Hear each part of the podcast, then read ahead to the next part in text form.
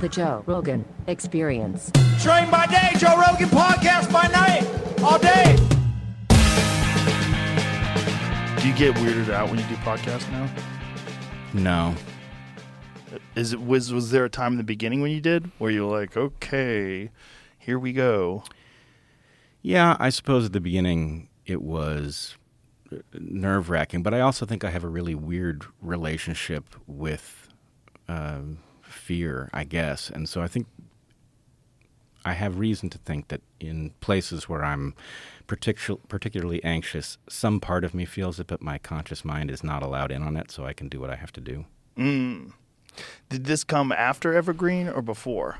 Uh, definitely before, although right as Evergreen erupted into the, the public consciousness, there's this one incident, actually the incident that, that brought me to public attention, where I was standing in the hallway and I was being confronted by these 50 students who I had literally never met, and they were accusing me of racism and demanding that I resign or be fired. We should explain to people that don't know because we, we're starting off this way the backstory of the Evergreen. Um, it, so it started off where there was a, a, an appreciation day for people of color where they did not have to show up for work, right? Yeah, that's true. Uh, That's how it that's started. not exactly the story, but there is this event called Day of Absence, which was a long-standing event at the college where uh, basically at first black people and then later on more generally people of color did not come to work and they held uh, discussions separately. And then in 2017, they changed this to a request that white people not come to campus. And I responded to this and I said that was unacceptable. This was a public college. I wasn't going to be told I couldn't uh, teach my class. And that did cause a bit of a firestorm, but that firestorm was embedded in a much longer battle that had um, begun to simmer when the new president of the college, George Bridges, showed up and impaneled a committee effectively to suggest mechanisms for restructuring the college. And the mechanisms were insane. They were they were a recipe for destroying the place, and it was my obligation as a faculty member to point out that it would be a terrible idea for us to adopt these policies. And so the day of absence controversy became the explanation that the public got for why things erupted when they did. But it really it was one example among many of things that were afoot at the college. What were the other policies that he was trying to implement?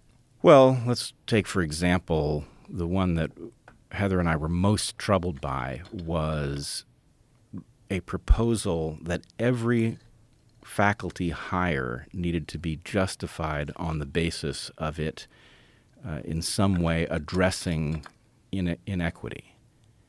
And so you can imagine an environment where you need to hire a mathematician or a chemist, and the answer is well, you can't really hire anybody whose background doesn't include some strong evidence of their being an activist.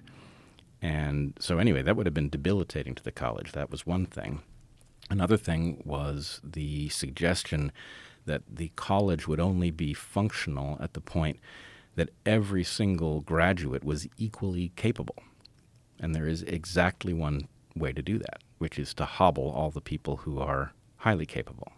So these were things that didn't make any sense. Equally capable by what metric? by every metric. So, to the extent that there was going to be some level of skill that was going to be shown by people graduating with respect to math or whatever else, everybody needed to attain it, which, of course, even if that's plausible, if you had access to everybody from birth and you could give them a really high quality math education, by the time students come to college, many have lost the ability to do many of these things, and it will never be regained, certainly at the level of the top performing students. So the only way to get them equal at graduation would be to hobble those who were uh, unusually capable. But what about people of color that are truly exceptional geniuses, like outliers? Like, what do they do to the other people that don't meet up to those expectations? Well, that's one of the terrible things about these diversity, equity, and inclusion uh, initiatives is that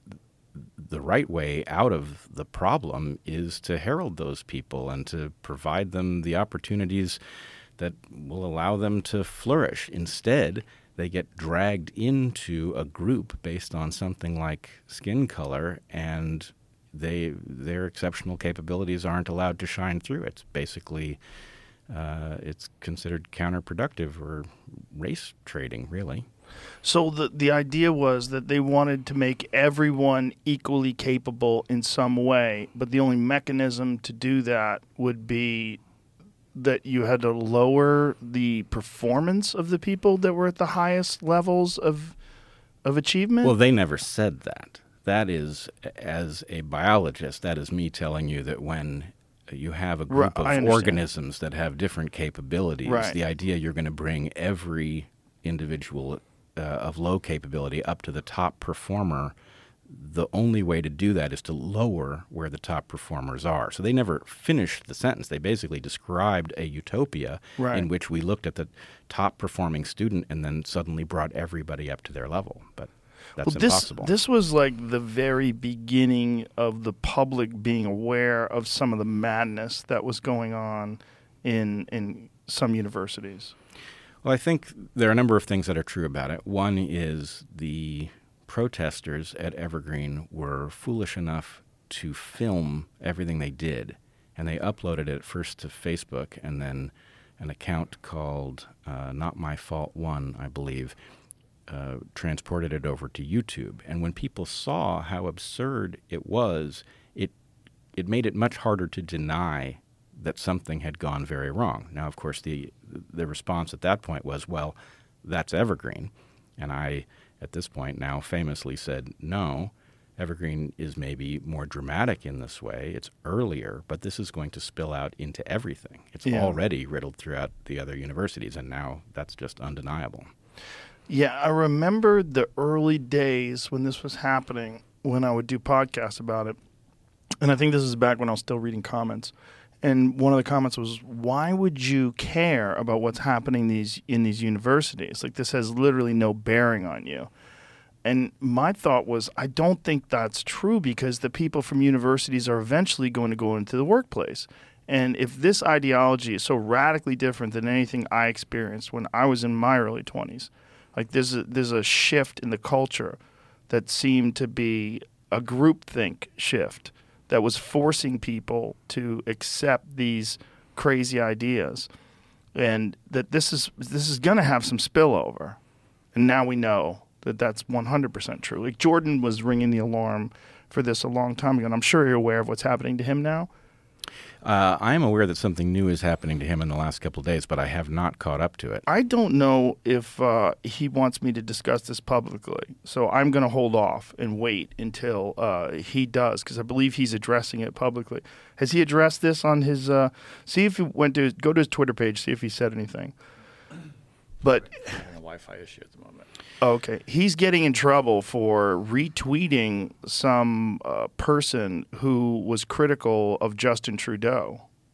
And the, the some the whatever board of psychologists that they have in uh, Ontario is bringing him in for disciplinary discussions. And I think they're they're having some sort of they, they want him to be involved in some sort of a class or some sort of a thing. Here, I'll, I should just read it.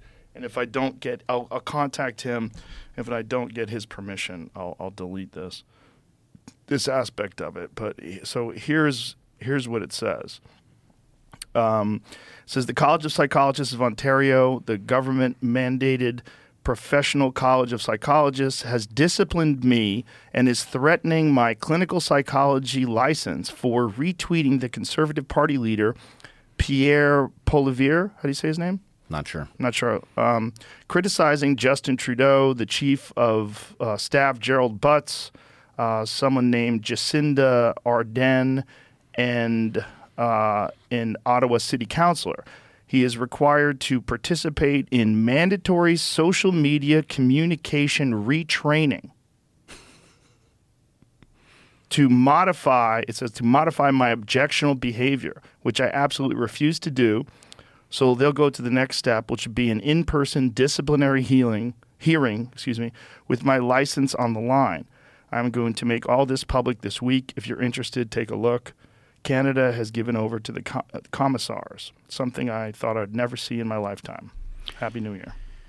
Well, I can't say I'm terribly surprised. You know, ultimately, anybody who re- remains inside an institution is going to be up against disciplinary hearings if they insist on seeing reality and discussing it. But the the, the term retraining, like like um, I'll read it again because it sounds so bonkers that, that that someone would think that this is a good idea. That this this term is so crazy that he is going to participate have to participate in mandatory social media communication retraining. social media communication retraining, retraining. Like you have to do it the way I do it. You have to do it the way other people um, that we, we have decided the way you communicate is not proper. We don't agree. You're you're retweeting people who are critical or criticizing the government, and we don't agree with that. So we're going to retrain you how to communicate on social media, and this is mandatory. You have to do it, and then you're going to have to adhere, right? Because if you do it, uh, if you go through the retraining and then you don't adhere, well, then it doesn't count. Like you have to be a different person. Yeah, I I mean, I am simultaneously shocked. My myself from 10 years ago is absolutely shocked. Yeah. Myself that has lived up to this point through the last 5 years is not shocked. At all? No, the, the disciplinary hearings are part of the structure that keeps the last holdouts from doing their thing. And in this case, you and I both know that Jordan is not going to bow to this. There's there's nothing that they can say that is going to cause him to do that. Well, fortunately, he doesn't have to. This Right. is the most important part about it: is that Jordan has achieved uh, escape velocity, and he doesn't have, he doesn't need them anymore. And so this is an empty threat. So this removing his license, you're gonna not going to take away his education, his degrees. You can't. You, if you say you're removing his license, well, I don't think he's seeing clients anymore. He's not really acting as a clinical psychologist anymore, is he?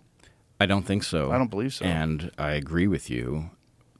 Uh, I think what we have to discuss is this. There's a question about where each of us are with respect to what you're calling escape velocity. And Yeah. In fact, you and I sitting here is an interesting test case because I haven't. I've come close to escaping achieve uh, escape velocity, but not quite. Well, you've been hobbled by the demonetization on YouTube for things that are now being printed in the Washington Post, which is wild. Because one of the things that you got in trouble for was uh, how do you say his name? Geert Vanderbosch? Am I Geert saying it correct? Vanden Bossche. Vandenbosch. Um, he was talking early on on your podcast about how these vaccines are in some way going to aid in variants Yeah. right? he- and he he made a, a video today. Did I send it to you yet, Jamie? I don't think so. I'll send it to you now because he made a new video that's quite chilling because he's been very accurate about what he said up until now, and he made uh, a new one to uh, yesterday. You have to uh, airdrop it. I'm not going to get it. Oh, okay. Oh, really? Yeah, It's we're literally having like I'm trying to talk to the IT guys now. Something's wrong with our network. oh no. Um, can I text it to you? That I It that will won't to work? get- yeah, I need to my internet on my computer to get that. Oh, I, Okay. You could text it to me and I could airdrop it to myself. Yeah, try that. okay. I'll try that. Hang on, please. Copy. Um, yeah, it's. Uh, I mean, fucking. We are living in the strangest of times. the strangest of times. um, because when you're ignoring, like, if you talk about the uh, the Barrington Great Barrington Declaration, you're ignoring virologists and epidemiologists and their their expert opinion on things. Top the- top flight. yeah, and then actively talking through emails, openly talking about publicly discrediting these people. Well, there's there are a number of topics we need to talk about here, but one of them is this clear pattern where those of us who have achieved some kind of immunity to their control speak about these things. We pay some terrible price, we get slandered on our Wikipedia pages and elsewhere, but we persist. And eventually, it forces an acknowledgement of what we were saying that's years late, that has tremendous consequences for what we're actually doing.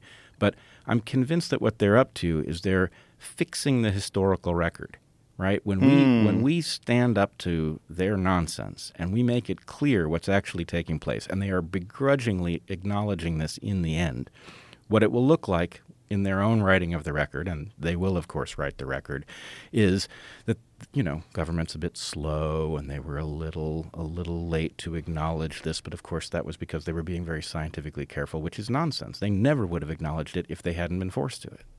Yeah, that's uh, what's being revealed um, with the Twitter files, and um, this this whole uh, thing where there's this massive pushback against Elon Musk, and there's all these celebrities that are virtue signaling and removing themselves from Twitter publicly, and they're doing this to try to let everybody know that they're on the right side, and without real examination of what's actually going on you know, and they're they're concentrating on Donald Trump, you know, him him bringing back Donald Trump and uh, a host of other uh, unmentionables on Twitter. But but Donald Trump is not posting on Twitter. He actually, I believe, he has some sort of an exclusive deal with his uh, Truth. I don't know that this is true, so let me just say that right now. Um, uh, there's been speculation, I should say. Let's put it that way, that he some he has some sort of um, exclusive deal with Truth Social which was would be the only thing that would make sense to me why he wouldn't want to post all that stuff that he says on Twitter as well. I mean, he has what is his account? He must have like hundred million followers. Like, what does he have? Do you know what Donald? You're gonna have to go on your phone, huh? We have uh, Wi-Fi issues, ladies and gentlemen. Been hampered. Yeah. Did you get that text that I, I got sent the you? text, but it's a tweet, so I can't pull up the tweet Oh. on my phone. I thought it was a video. I could. So we will have no internet access during this podcast. There will be no fact checking. until further notice. Wild and reckless, we will go. Could come back Working in without a net. Well, well, Jamie can tweet things. I mean, he can uh, Google things on his phone at least. Uh, 87.8 million on his real Donald Trump account. That's a lot of people that he has access to that he's ignoring. And I, I, I would imagine that's probably because he has, and this is again speculation, pure speculation, that he has some sort of exclusive deal. Yeah, I- think that makes sense. I'm more interested really in this phenomenon of people leaving Twitter. Yeah. So, um, on on Dark Horse, we've talked about a concept that I call zero is a special number, and the idea of zero as a special number is that this narrative control would not work if there was even one newspaper that was dedicated to the job of reporting the news. It wouldn't work if there was even one university that was dedicated to finding what the truth might be, right? It doesn't work if there's one social media platform in a primary uh, position in which free speech reigns. Because in any of these cases, if you had the university that was still interested in truth seeking in an era where everybody else was doing their uh, diversity, equity, and inclusion thing, every reasonable person would want to send their kid there, right? So it would win in competition almost immediately, and the result would be every other institution would have to change their policy to compete. So if you get even one exception, that's enough to break this pattern. So what Elon Musk is doing is actually fighting to make Twitter into that single exception. And the structure that is controlling the narrative understands that it cannot endure that. And so far, it has failed to shut down Elon. So their next move is actually to get people on one side of this debate to leave so that they can't prevent Twitter from being a space where people can speak freely, but they can take it out of the position of being a primary uh, social media environment. And in so doing, they will take the number of meaningful exceptions to the free speech control to back to zero. That's what they're up to. So anyway, I'm I don't think that's a. Oh, we got internet now. Yay, we're back. Okay, so let's play Geert Vanden Bossche's um, his uh, his newest video, and then we'll get back to this whole idea of escape velocity, because this is one of the, the reason why I want to bring this up in particular is because this was uh, a particularly uh, egregious example of um, YouTube censoring a real expert who has said something that has been publicly declared. It's it's you, you would speak to this better than me. you're not supposed to vaccinate during a pandemic because what it, it encourages variants or it, it opens up the possibility of variants? Like, what is the reason for that? You are essentially in a battle with a pathogen, and the pathogen is primed to be able to evolve. And so, if you vaccinate ahead of a pandemic, then when the pathogen attempts to infect people, it runs into a lot of immune systems that see it coming.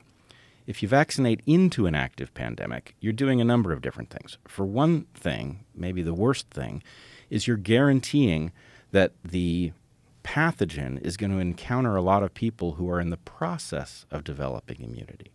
So what you're giving them is like a an environment that's set up to train them to escape the immunity that the vaccine produces.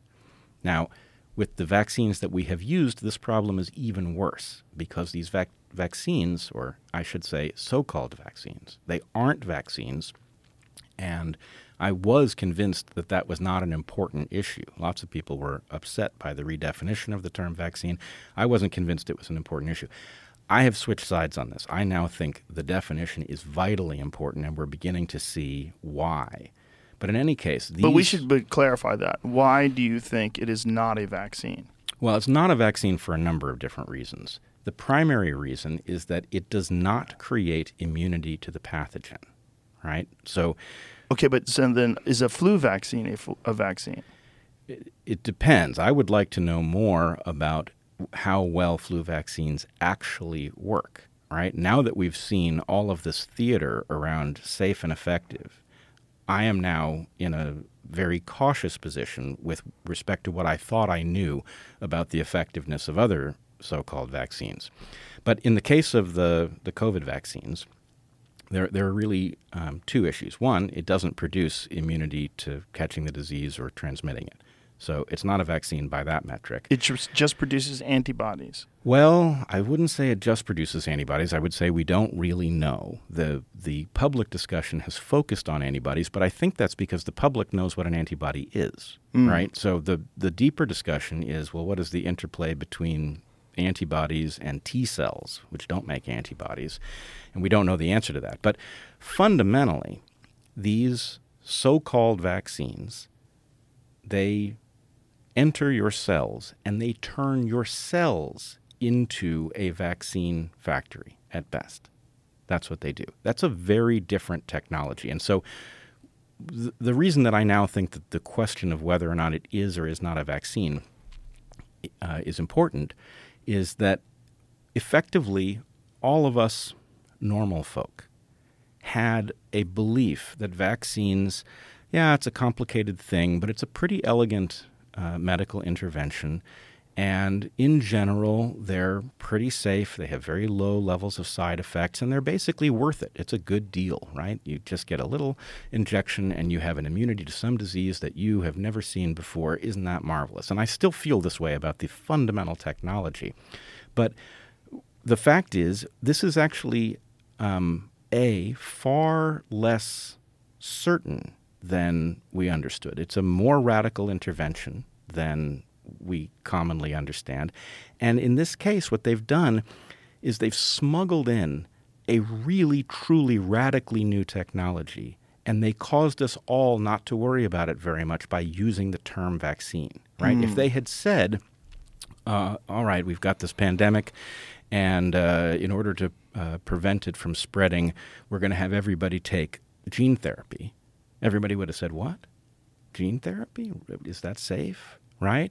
Um, so the point is, by we had a category, and it was called vaccine, and we all thought, you know, there are some crazy folks who are worried about vaccines, but in general, it's safe. So if something carries that label, it's probably safe too. And this is actually what activated Heather and me when the pandemic began, and then you know we started trying to unpack what we were hearing about it, just to translate the biology into English for people. And then we, you know, the vaccines were uh, on the horizon, and we were initially very hopeful. We thought, oh, well, maybe maybe that's an answer. Um, but then they said the vaccines, you know, the testing tells us that these things are highly effective and very safe. And we didn't know anything about effectiveness at that point. In fact, I'm a little embarrassed to have taken them at their word. Um, but the claim that they were safe didn't make a whit of sense. They couldn't possibly know, right? And the reason that they couldn't possibly know is that the word safe, if you say that something is safe, you are not saying um, that it's harmless. You are saying you know it doesn't carry any risk, right? If you if you get in your car drunk one day and you drive home, right? Well, there was no harm. It was harmless, but it wasn't safe, mm. right? So when they said these things are safe, the answer is, well, how would you know that? You've only been injecting them into people for months. You don't know what happens five years down the road. It can't be safe, right? You can tell us you don't know any harms of any harms yet, but you can't say it's safe. And so that alarmed us because we were immediately being told, here's a new technology. Heather and I looked at the new technology, and it's like, oh, that's not a minor change. That's a radical departure from the way a vaccine. And this is you as a biologist examining this. Yep, Heather and me as a biologist, and I have a little background in uh, immunology. And Heather so- is a biologist as well. Absolutely. We're evolutionary biologists. Yeah. So, anyway, we looked at these technologies and thought, wow, you are intervening in a nested series of complex systems in a way that you can't possibly predict the outcome. You just couldn't know at that point. And so that caused us to dig deeper, which got us in more and more trouble and actually landed us uh, at Geert Vanden Bossche's work pretty quickly, right? Which introduced a whole new uh, set of questions. You know, beyond the question of how safe is this for the individual, the question is, well, what does this vaccination program mean for the pandemic itself, right? And what he said, which there was no evidence that it was taking place at the time, but what he said is, look, if you vaccinate into a pandemic and you do so broadly across the population, you're going to drive the evolution of variants, right? You are going to create an evolutionary arms race and you are going to cause the number of variants to proliferate. And, you know, at the time, I couldn't say for sure that he was right, but what I could say was that he was making evolutionary sense. There was nothing terribly complex about his argument, and it was robust. And I think now we are seeing not only have we seen that proliferation of variants, but we're now seeing the grudging acceptance that that's what's happened in places like uh, the Washington Post. Just seeing it in the front of the Washington Post was wild. Just to, to, to see that admission, Yeah, you know, and, and have the discussion open up are the vaccines causing variants? Because that was the, the, what was the exact title? See if you can find the Washington Post title.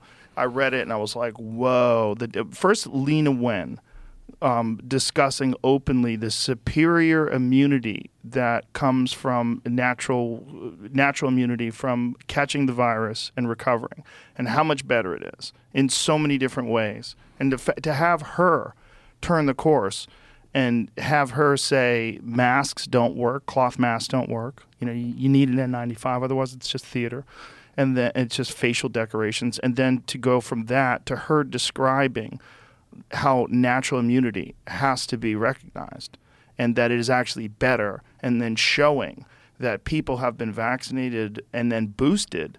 The more vaccines you get, it seems like there's more prevalence of people catching COVID, which is wild. Yes, and if you think carefully about what I told you the definition of a vaccine was before it was altered, that means, and you know, we can get into this uh, question of the IgG4 result that recently emerged. What is that? Um, this was a result that showed surprisingly and in contrast to the other true vaccines that they looked at, the mRNA vaccines, and this is not true for the DNA version, but for the mRNA vaccines like the Pfizer and the Moderna, that after three doses, they saw a radical elevation in the percentage of the antibodies that are part of this class called IgG4. Ig is just, it means immunoglobulin. It's a synonym for antibody. IgG is a class of antibody and it fights pathogens. But IgG4 is a special subclass and it has you know, all things in biology are complex, and so it has multiple implications. But IgG4 is actually part of a system in which the body attenuates its own response to an antigen. So the mind blowing, and you know, it's an early result. It, maybe it doesn't get replicated, but it was published in Science Immunology, top flight journal. The implication is that the evolutionary path we have traveled is causing the pathogen now to be able to trigger a response that will cause the immune system not to fight. Nobody knows what happens next. It's, it's a very dangerous discovery.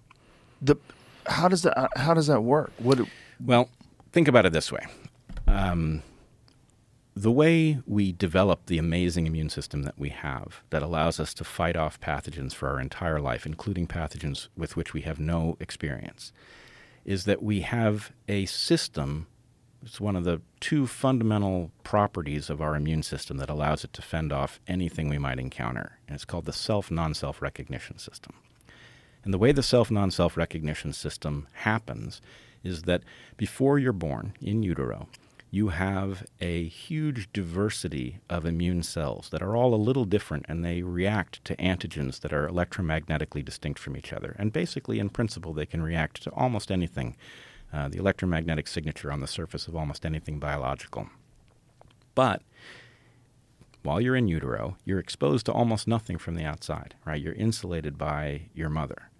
And so that means that any cell in that library that is reacting when you're in utero is reacting to you. And so all of the cells that react when you're in utero are eliminated, leaving only the cells that don't react to you, right? That is basically the definition of non self, right? Anything that wasn't eliminated is potentially an enemy.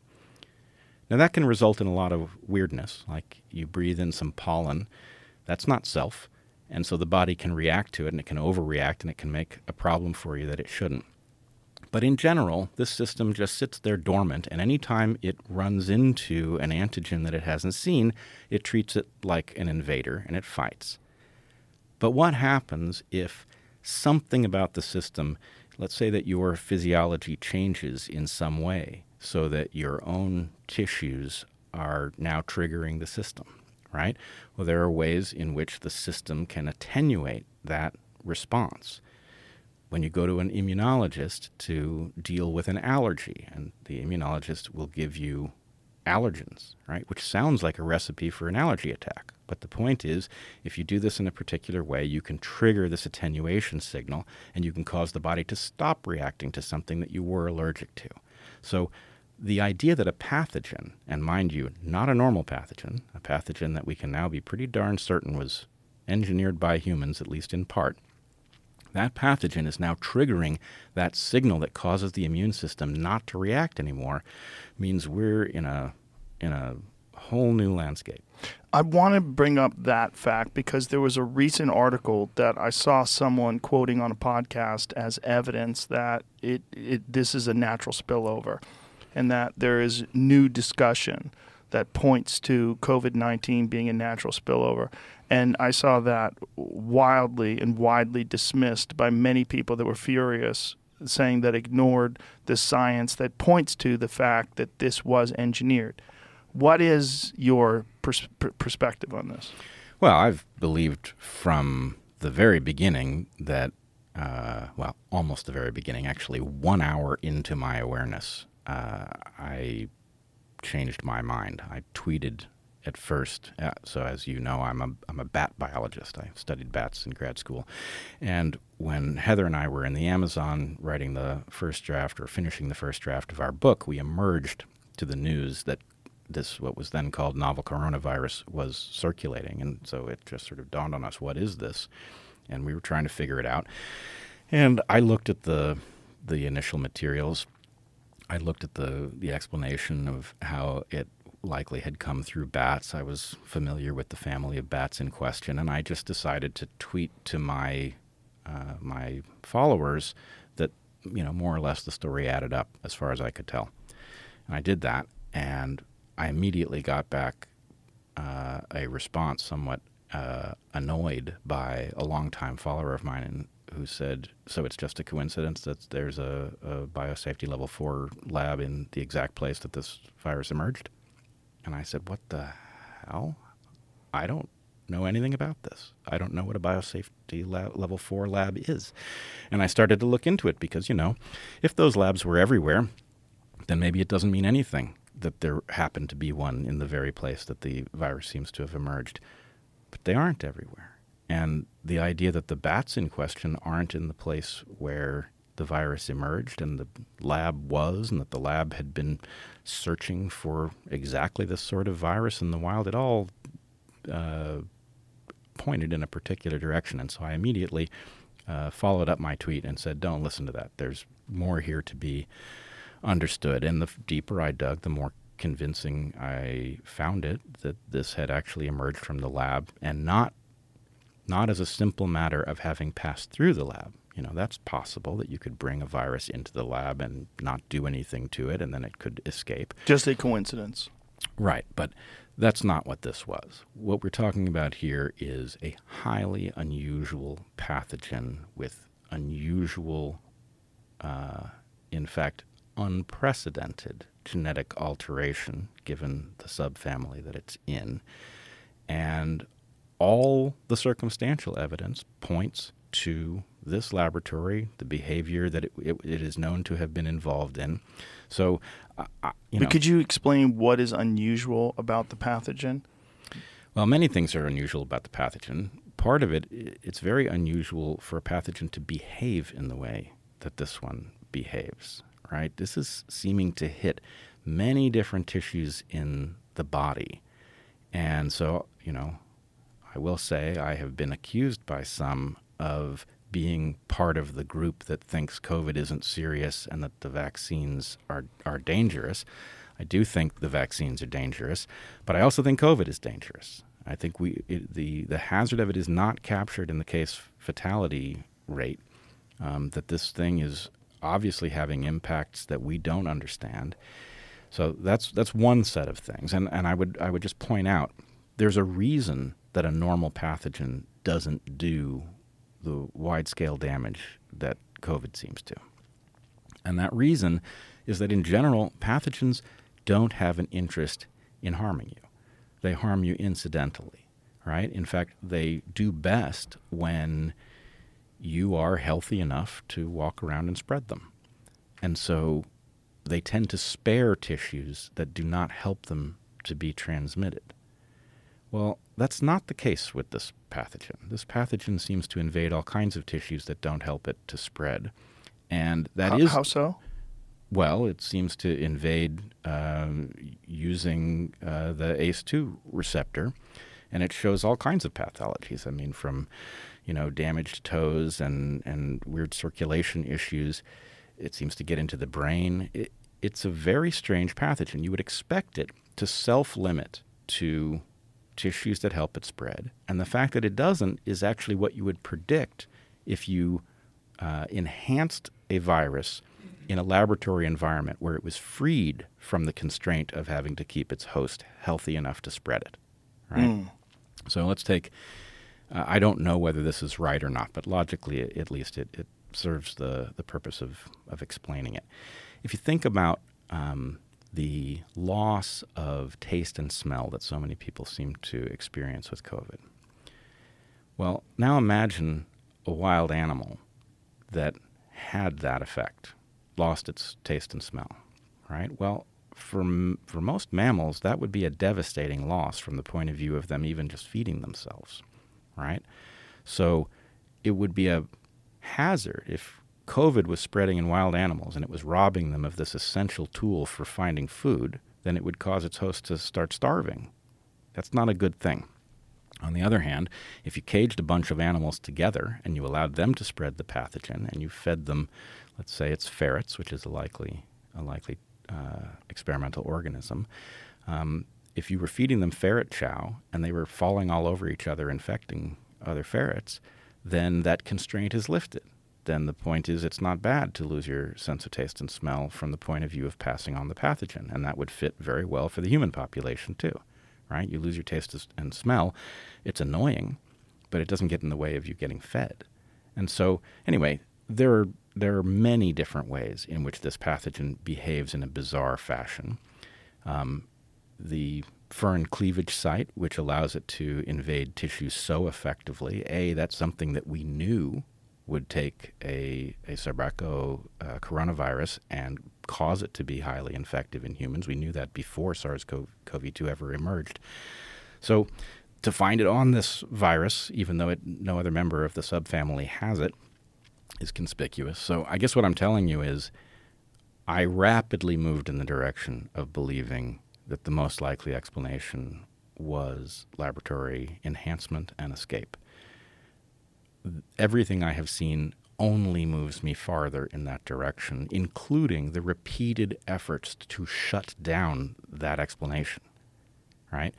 I mean, every month we go and we don't find the intermediate host is evidence that there is no intermediate host, that the intermediate host is the lab right? So we are continuing to add evidence upon evidence, and every time that we are, you know, caused to wonder, you know, every time we see headlines that say, "No, it turns out it was the the wet market," there's nothing there. So what was this that that has been recently cited?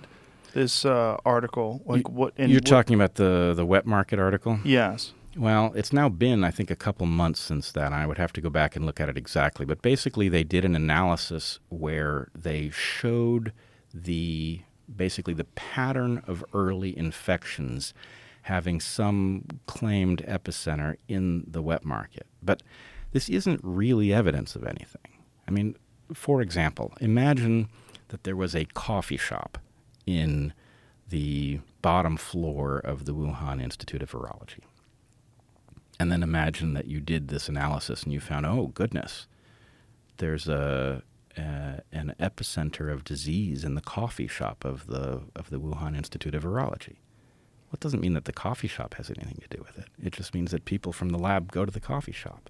Hmm. And the fact is, the wet market is close to the lab, so people from the lab undoubtedly went to the wet market. And we still haven't found anything like a creature in the wet market that has evidence of having carried or transmitted this disease. So, anyway, it's smoke and mirrors.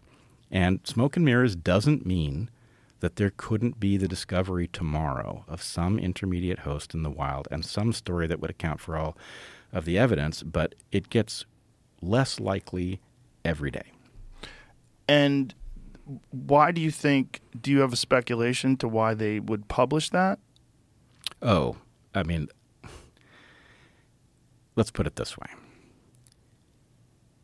What I said on the DeSantis committee to look into our COVID response, what I said in our public meeting uh, a few weeks back, was that COVID is the largest blunder in human history. I believe that's unambiguous. And I'm not talking about the largest blunder in public health. It's clearly that too.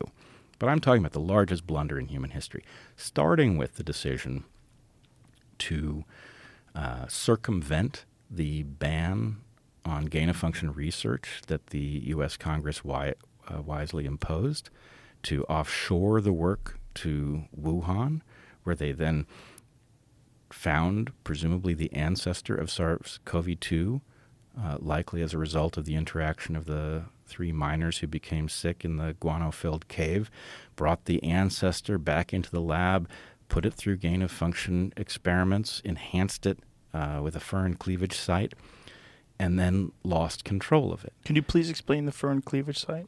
Well, the furin cleavage site is just a sequence. It's a small sequence of amino acids that alters the spike protein so that it is especially effective at entering human tissues. So the point is, there was no natural um, member of the subfamily that has this feature, and it was well known amongst people who study these viruses that were a uh, a virus of this type to acquire that feature, that that would radically enhance its capacity to get into human tissues. So I don't really know whether, I mean, I guess I assume that the virologists who are constantly bombarding us with the story that a pandemic is going to leap out of nature at any time, it's going to be devastating, and we're going to have to study these dangerous viruses in order to be prepared, right? That's the story that caused all of this work to get funded. Now, I don't really believe this story. I think it's wrong, but it may be that the people who are spreading it do believe it. And that having believed it, that crazy as this sounds, what they did was they found a virus that had many characteristics that would make it a dangerous human uh, pandemic causing pathogen, but it didn't have all of them. And so, in order to figure out what it would be like if it did have all of them, they gave it the ones it didn't have. And they did a certain amount of genetic engineering and a certain amount of gain of function work using probably ferrets, using human uh, humanized mice, using airway to human airway tissue, and they just gave it a bunch of puzzles and they taught it and then it escaped, right? That's the assumption. How much evidence do we have of that specific type of research being done at Wuhan? Well, that's a good question. We have circumstantial evidence, and in fact, a lot of this work was done stateside before the ban on gain of function research.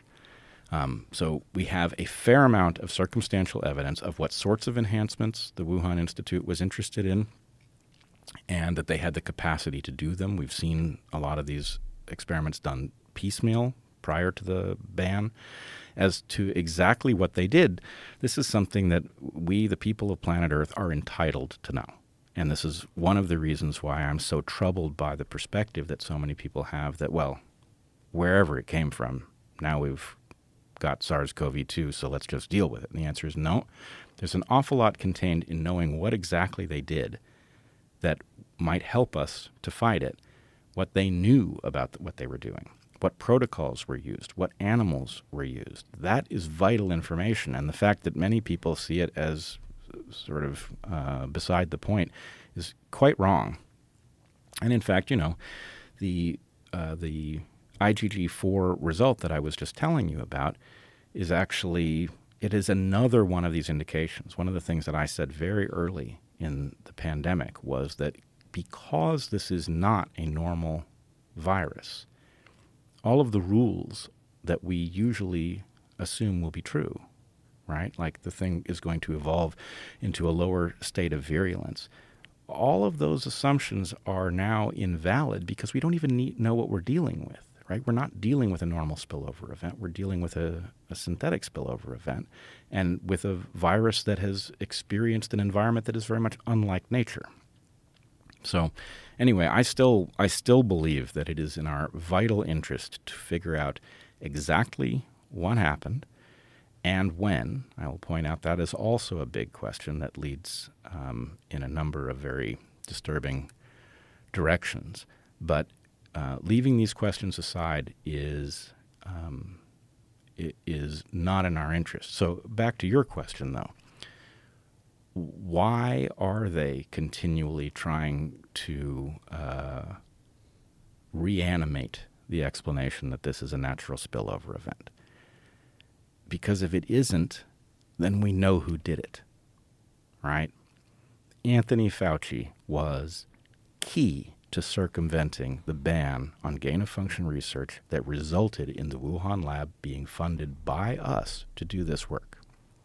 So, if this is a natural spillover event from a wet market, then Anthony Fauci is in the clear, right? If this is the result of ill conceived gain of function research taking place in Wuhan, partially at our direction, that's a whole different ballgame. And so, part of what you and I have experienced, right? The incredible pushback that we have gotten for just noticing obvious patterns, right? Patterns of dishonesty, patterns of evidence that aren't being discussed.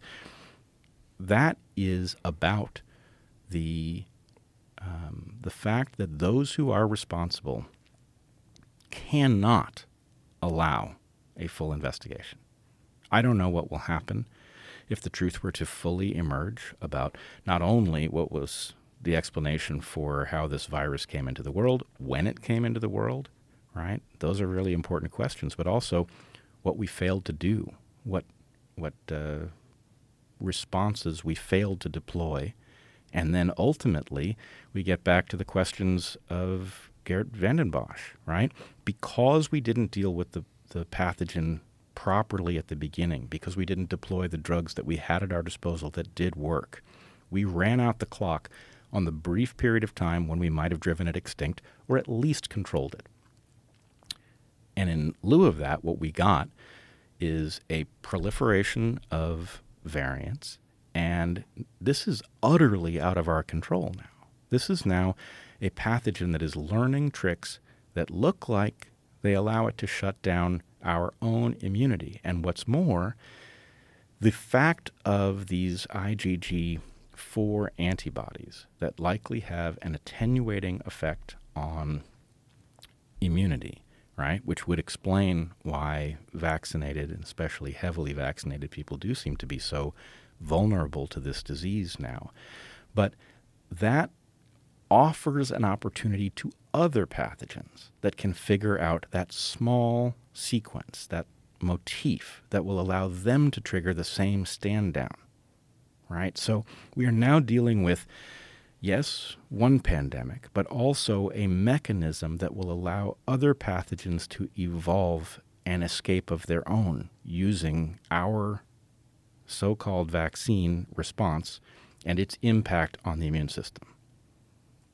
So this could potentially so the, as people are vaccinated and boosted and then boosted again, this would accentuate this mechanism. Yes, the more so again, it appears to be and there's a whole world of things we might discuss with respect to the distinction between the DNA versions of the so-called vaccine and the mRNA version.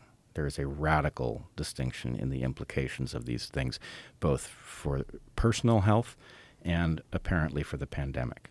The DNA version does not appear to trigger this. But yes, for people who got the mRNA shots, the more of them they got, the more uh, pronounced this effect. So that raises all kinds of possibilities. And I, you know, one of the things that I'm still struggling to understand is what are the implications for those of us who didn't get the mRNA shot, or those who got one or two but not three, or those who got the DNA shot instead, right? Is this going to create two very different levels of vulnerability? Right, where only the people who were heavily vaccinated with the mRNA are going to have this vulnerability, or is this going to create such a large number of infected people that that is going to allow these pathogens to experiment and find those of us who didn't get this primary vulnerability. And I don't know. I'm I'm hoping well, frankly, I'm hoping that we wise up and we confront what I think is maybe the most important question of the whole pandemic, which is what would the world look like if we hadn't done anything unusual? What would it look like if we stopped doing the unusual stuff now and started behaving reasonably? Right? And my sense is the sooner we start behaving reasonably and let normal medical practice figure out how to treat the disease rather than this top down stuff, um, the better off we're going to be. But, you know, Geert Vanden Bossche has been right about a lot. And part of the troubling thing is that he was, we now know that he was right, or effectively know that he was right, about the proliferation of variants that were going to be driven by our absurdly narrow uh, vaccine program. Right. Our, the thing about these vaccines is that because they have this basically just spike protein and they all work the same way, whether they're DNA or RNA, they're producing the same protein. The point is that gives the pathogen a very clear, narrow signal, right, about how to evolve to evade this immunity. It's not like normal immunity. If you get sick with COVID, you and I have both had it, right? Our immune systems will have reacted to multiple different uh, molecular motifs on the surface of that pathogen. What's more, you and I will have reacted to different motifs. And so that diversity means that, all right, you might get unlucky and the next variant might be particularly bad for people who, you know, whose immune systems reacted as yours did, but I might be particularly immune or vice versa. But when you have everybody, when you have literally billions of people who've all been given the same very narrow instruction about how to fight this pathogen, I mean, I don't know. This, there's got to be an easy MMA analogy here, right? If every fighter in the world ad- adopted one trick and tried to per- perfect it, right, that trick would become a vulnerability. Mm. Am I wrong? No, you were right. You're right. Unless you're really good at that trick. Um, this brings in the question: What about people that were vaccinated and then got COVID and recovered? Do they gain the same sort of natural immunity that people who were unvaccinated who got COVID and recovered? Well, another one of our uh, I hesitate to say catchphrases. I think that trivializes it. But another one of the things that Heather and I often say on DarkHorse is "Welcome to complex systems," and that's what we say when somebody, you know, thinks they understand enough about biology to get ahead of it, and then, of course, you know, it doesn't work, right? And so the the answer is there are many different ways that intervening in the nested series of complex systems that are in play here can go wrong. Right? One of them that we have been talking about for quite a long time is something called original antigenic sin. It's a strange name, but what it basically means is when you tell the immune system how to react to a particular pathogen, right? The immune system gets used to that being the right answer. And it gets harder and harder for the immune system to find its way to a new and better answer, right? So the point is the immune system becomes habitual, and that habitual nature can be counterproductive, right? That's one way that things can go wrong. We also have something called antibody dependent enhancement, where if you think about the battle between a pathogen and immunity, well, pathogens can pretty well count on immunity, right? I mean, if you've got a pathogen that attacks mammals, every mammal it's going to encounter has an immune system. All of those immune systems are going to produce antibodies. So the point is, well, what can you do with antibodies is a question that these pathogens are constantly facing. And one of the things that they can do is they can use antibodies to gain access to cells in a way that they couldn't do without the antibody response.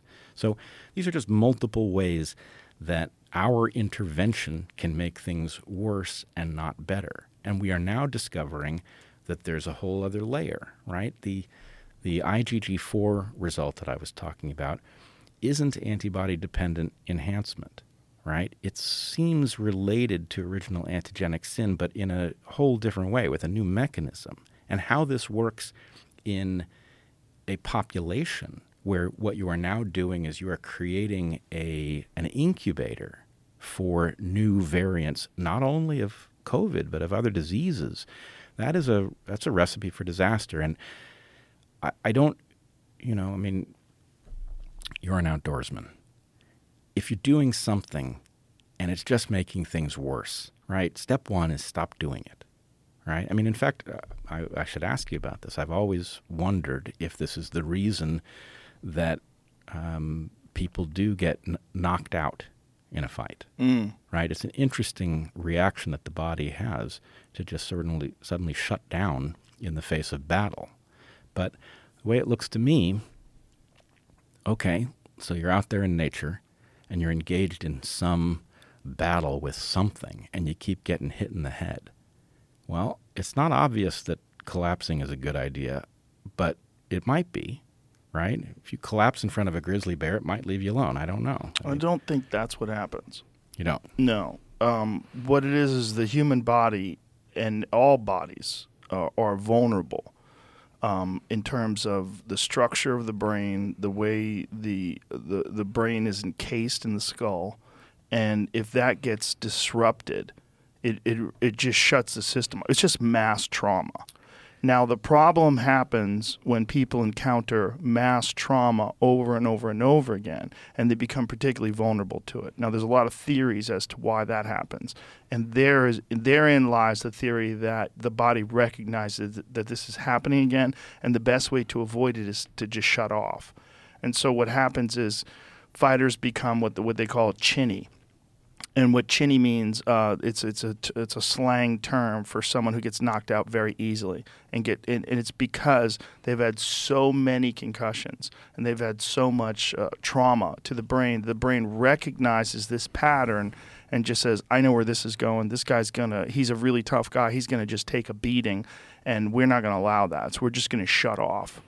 But this is all theoretical. Well, I that, think. that second explanation is exactly what I'm Yeah, hypothesizing. but it'd be the initial concussion, though. Well- initially getting knocked out because everyone is vulnerable to it initially. I, and I don't think that that's an evolutionary advantage. I think it's just we're not designed to get hit. Yeah. And it's just a vulnerability of these incredibly complex systems that we have that use neurons and nerves and your your bones and tissue interact with these nerves. And upon trauma nerves get compressed the brain gets rattled inside the head and there's massive trauma that goes on including bleeding. And there's a lot going on that would in, that would cause a person to shut off Well, I initially I- from like first first concussion you've ever had, first traumatic knockout you've ever experienced. well, I, I agree with your point about all of the things that are going on. What surprises me about being knocked out is that it seems discontinuous in the sense that you know there are a lot of levels of dysfunction, and you go from fully functional to you know effectively asleep. Um, that the idea that the disruptions wouldn't result in certain uh, circuits going offline while others remain online is the thing that surprises me about it. Hmm. Okay. Um, let's let's watch the Geert Vanden Bossche thing. Sure. Let's play that, Jamie. So this is uh, what is his background? Uh, he's actually a vaccinologist, um, so he has a broad evolutionary uh, and immunological background, and he also, I believe, he has a veterinary background. So what I'm saying is that now we are in a situation where uh, vaccinees are sitting because of Omicron on non-neutralizing antibodies that enhance the infectiousness at the upper respiratory, uh, respiratory tract. That's why they become more susceptible to infection, but that at the same time is still suppressing severe disease at the lower respiratory tract because these antibodies, these very same antibodies, can prevent, can inhibit the process of trans-infection. So, in other words, what I'm saying here is that now the virus is put under immune pressure from the non-neutralizing antibodies that prevent it from be- becoming more virulent, from causing severe disease.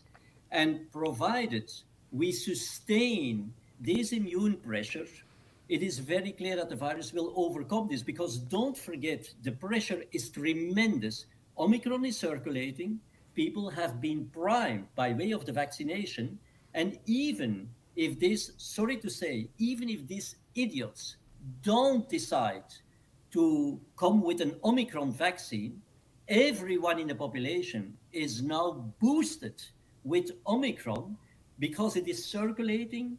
The vaccinees who are having non neutralizing antibodies are highly susceptible. So they are highly susceptible to priming. So these non neutralizing antibodies will very soon reach elevated titers in the vaccinees. And the more people we vaccinate, the higher the prevalence of these elevated titers of non neutralizing antibodies. You can imagine all this stuff is putting tremendous pressure no longer on the infectiousness of the virus. That has been done, that has been taken care of, but now on the virulence. And in that paper, I have even predicted what molecular changes could enable the virus to stay very infectious, but at the same time to increase its virulence. Yeah, hmm. holy moly. Yeah. So, And what kind of pushback did he experience? Because in the beginning of the pandemic, he was one of the few people that was an expert in vaccinations that was sounding this alarm.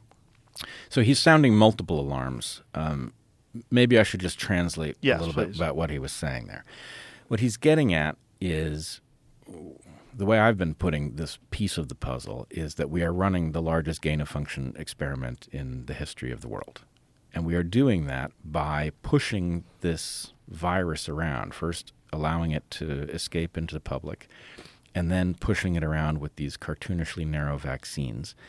And his point is that you actually you've got um, two parameters that are distinct. You have the infectiousness, how good is it from getting getting from one person to another, and uh, the virulence, how sick does it make you? And his point is the thing has learned the infectiousness trick very, very well, right? But we are putting a pressure on it where it is good at getting into the upper airway and not so good at getting into the lower airway, where it would make you much sicker.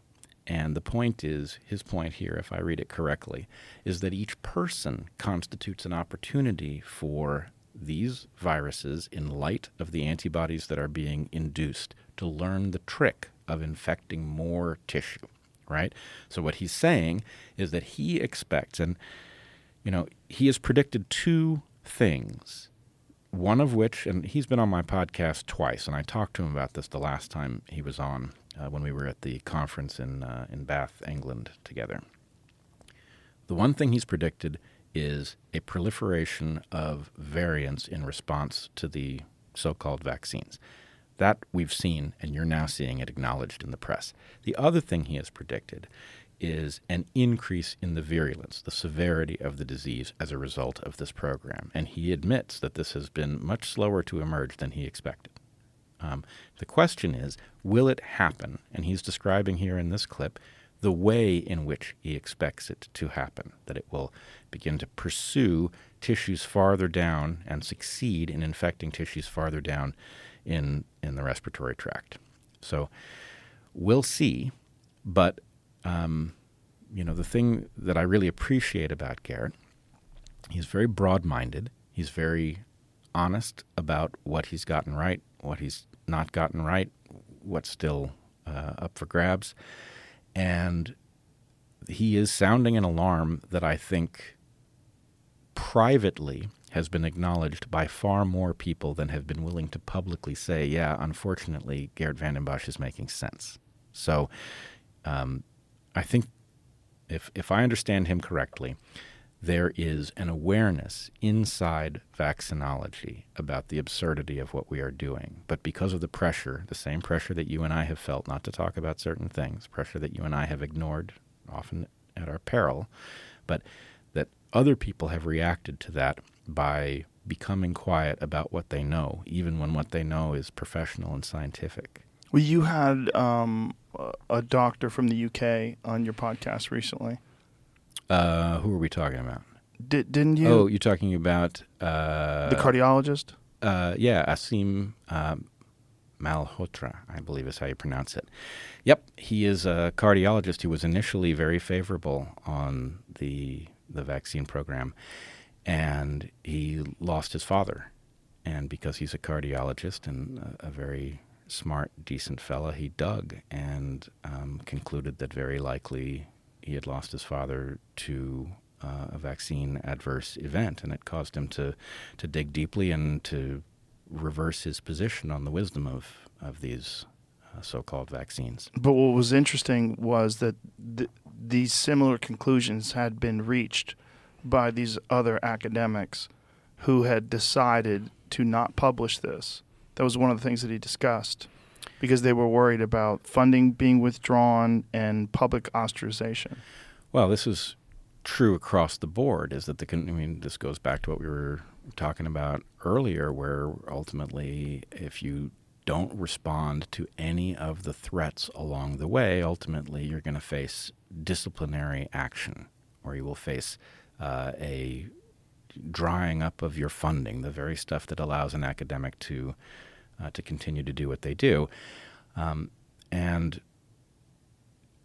I mean, at some point, you know, maybe this is the way to think of it. Sometimes I will go to somebody's Twitter feed or some other page, and I will look at what they are saying in the present about where we are, and I will think, it's like they live on a different planet, right? It's like everything I know to be right is inverse, right? And they are suddenly they're reacting to a world in which, you know, these so-called vaccines were terrifically successful at controlling COVID. Really? How could you even how could you even get there, right? It just doesn't make any sense. Um, so there's that the narrative that it saved millions of lives, and you, you keep hearing that narrative repeated over and over and over again. I don't know how they. Do you think the vaccines have saved lives? Um, we actually know more about this than you would think. First of all, I should point out that this number, which everyone, including Anthony Fauci, has been repeating uh, and the most recent version of it was 3 million American lives have been saved by Right. the vaccines, is utter nonsense. Um, it is based on a model. So that should initially, that should cause you a good deal of alarm in and of itself. It's very easy to create a model that will tell you anything you want to hear. And in this case, they've got a model and they fed it garbage, including um, they fed it completely unrealistic numbers with respect to how many people uh, would have died if we had done nothing. Right. So, for example, they gave it a number of daily deaths that's higher than any day that we ever saw with respect to COVID. They didn't calculate uh, any rate of death from vaccine adverse events, and they projected basically what they did is they took a model and they fed it an absurd estimate of how good the vaccines were and then they asked the model how many people were saved. And it's nonsense. Now what we know from the work of Christine Stabell Benn who is another member of uh, governor DeSantis's committee on, on covid response her work says that the mrna vaccinations have cost more lives than they have saved and for the DNA vaccines, it is slightly the reverse. There is a slight benefit in terms of all cause mortality, but it does not appear to come through resistance to COVID. It appears to come through some sort of general resistance that we don't understand. Now, I would guess that latter result will reverse if you measure over a long period of time. In other words, these shots have only been out for a brief period, and so to the extent that there are ongoing impacts, a slight benefit at year one um, of, a, of a treatment um, will reverse if there are downstream negative consequences that happen five years out and 10 years out. But anyway, put that aside. The basic answer is most people in the U.S. got the mRNA shots and those shots appear to increase your risk of death, not decrease it. So I find that extremely alarming. And even more alarming is the fact that there does not seem to be a response to it in the public health apparatus. There was a very disturbing moment in time where um, there was something that was published that said that more unvaccinated people are getting COVID and a higher percentage of unvaccinated people, or excuse me, more vaccinated people were getting COVID and a higher percentage of vaccinated people were dying from COVID. And then I was thinking, okay, but most people have been vaccinated. Like when they're saying that, you're dealing with a much larger number to draw from. So if you have the, three quarters of the population gets vaccinated and one quarter doesn't, and you have a certain number of deaths per capita, and it's, it's standard, it's it's it's it seems to apply universally, then you're of course going to get more people who are vaccinated that die from COVID. And all that says is that the vaccines weren't as effective as we hoped, or that COVID got more dangerous because of variants. But it doesn't mean that it's preventing people from recovering from COVID better than people that were unvaccinated. Well, I agree. These things are hard to interpret, and, and the way to see uh, your point clearly is if you had a population where 100% of the people were vaccinated, then everybody who died of COVID would be vaccinated, and it wouldn't tell you Right. anything. Um, so that's certainly a danger, but I will say, you know, the most difficult job during the pandemic has been figuring out which evidence is actually real and should be included in a model and which evidence should be excluded. And, you know, that should be the job of academic fields and universities and journals. They should be doing that job, and almost none of them are. So that leaves those of us in the public with a toolkit to even understand what these papers say to figure it out. But uh, it does appear that the mRNA vaccines specifically are creating a level of vulnerability. And in particular, uh, I would say one conspicuous feature of the landscape is that we do not see the rates of contracting COVID dropping radically, which you would expect them to. And you should expect people dying from COVID to drop radically. Why? Because the disease is going to cull those who are most vulnerable to it just automatically. And so that leaves a population that is more and more capable of enduring um, the pathogen. And so, again, this is one more place where we don't see a familiar landscape. We see an unusual pathogen behaving in ways that are counterintuitive, and now we are beginning to look into processes inside the immunity which, as far as we know, don't accompany other pathogens. All of that suggests a very ominous picture, and I would say, well, let's compare two worlds. Let's compare the world where, when COVID emerged, we did nothing official. We recognized that it existed to the extent that we could do that, and we just let doctors figure out how to treat it. Right? If that had happened, then doctors would have. I don't mean this in a negative way. They would inevitably have killed a certain number of people following hunches deploying techniques that didn't work, but they would have discovered that and they would have gotten rapidly better at treating this disease. And they would have discovered all of the compounds that work and they would have talked to each other about in what way to deploy those compounds, at what dosage. They would have discovered all of that stuff. And we can see that in the implementation of respirators, Uh, of, um, yeah, of ventilators. ventilators, excuse Um, me. Absolutely. And Because that was the narrative at the beginning of the pandemic. We need more ventilators.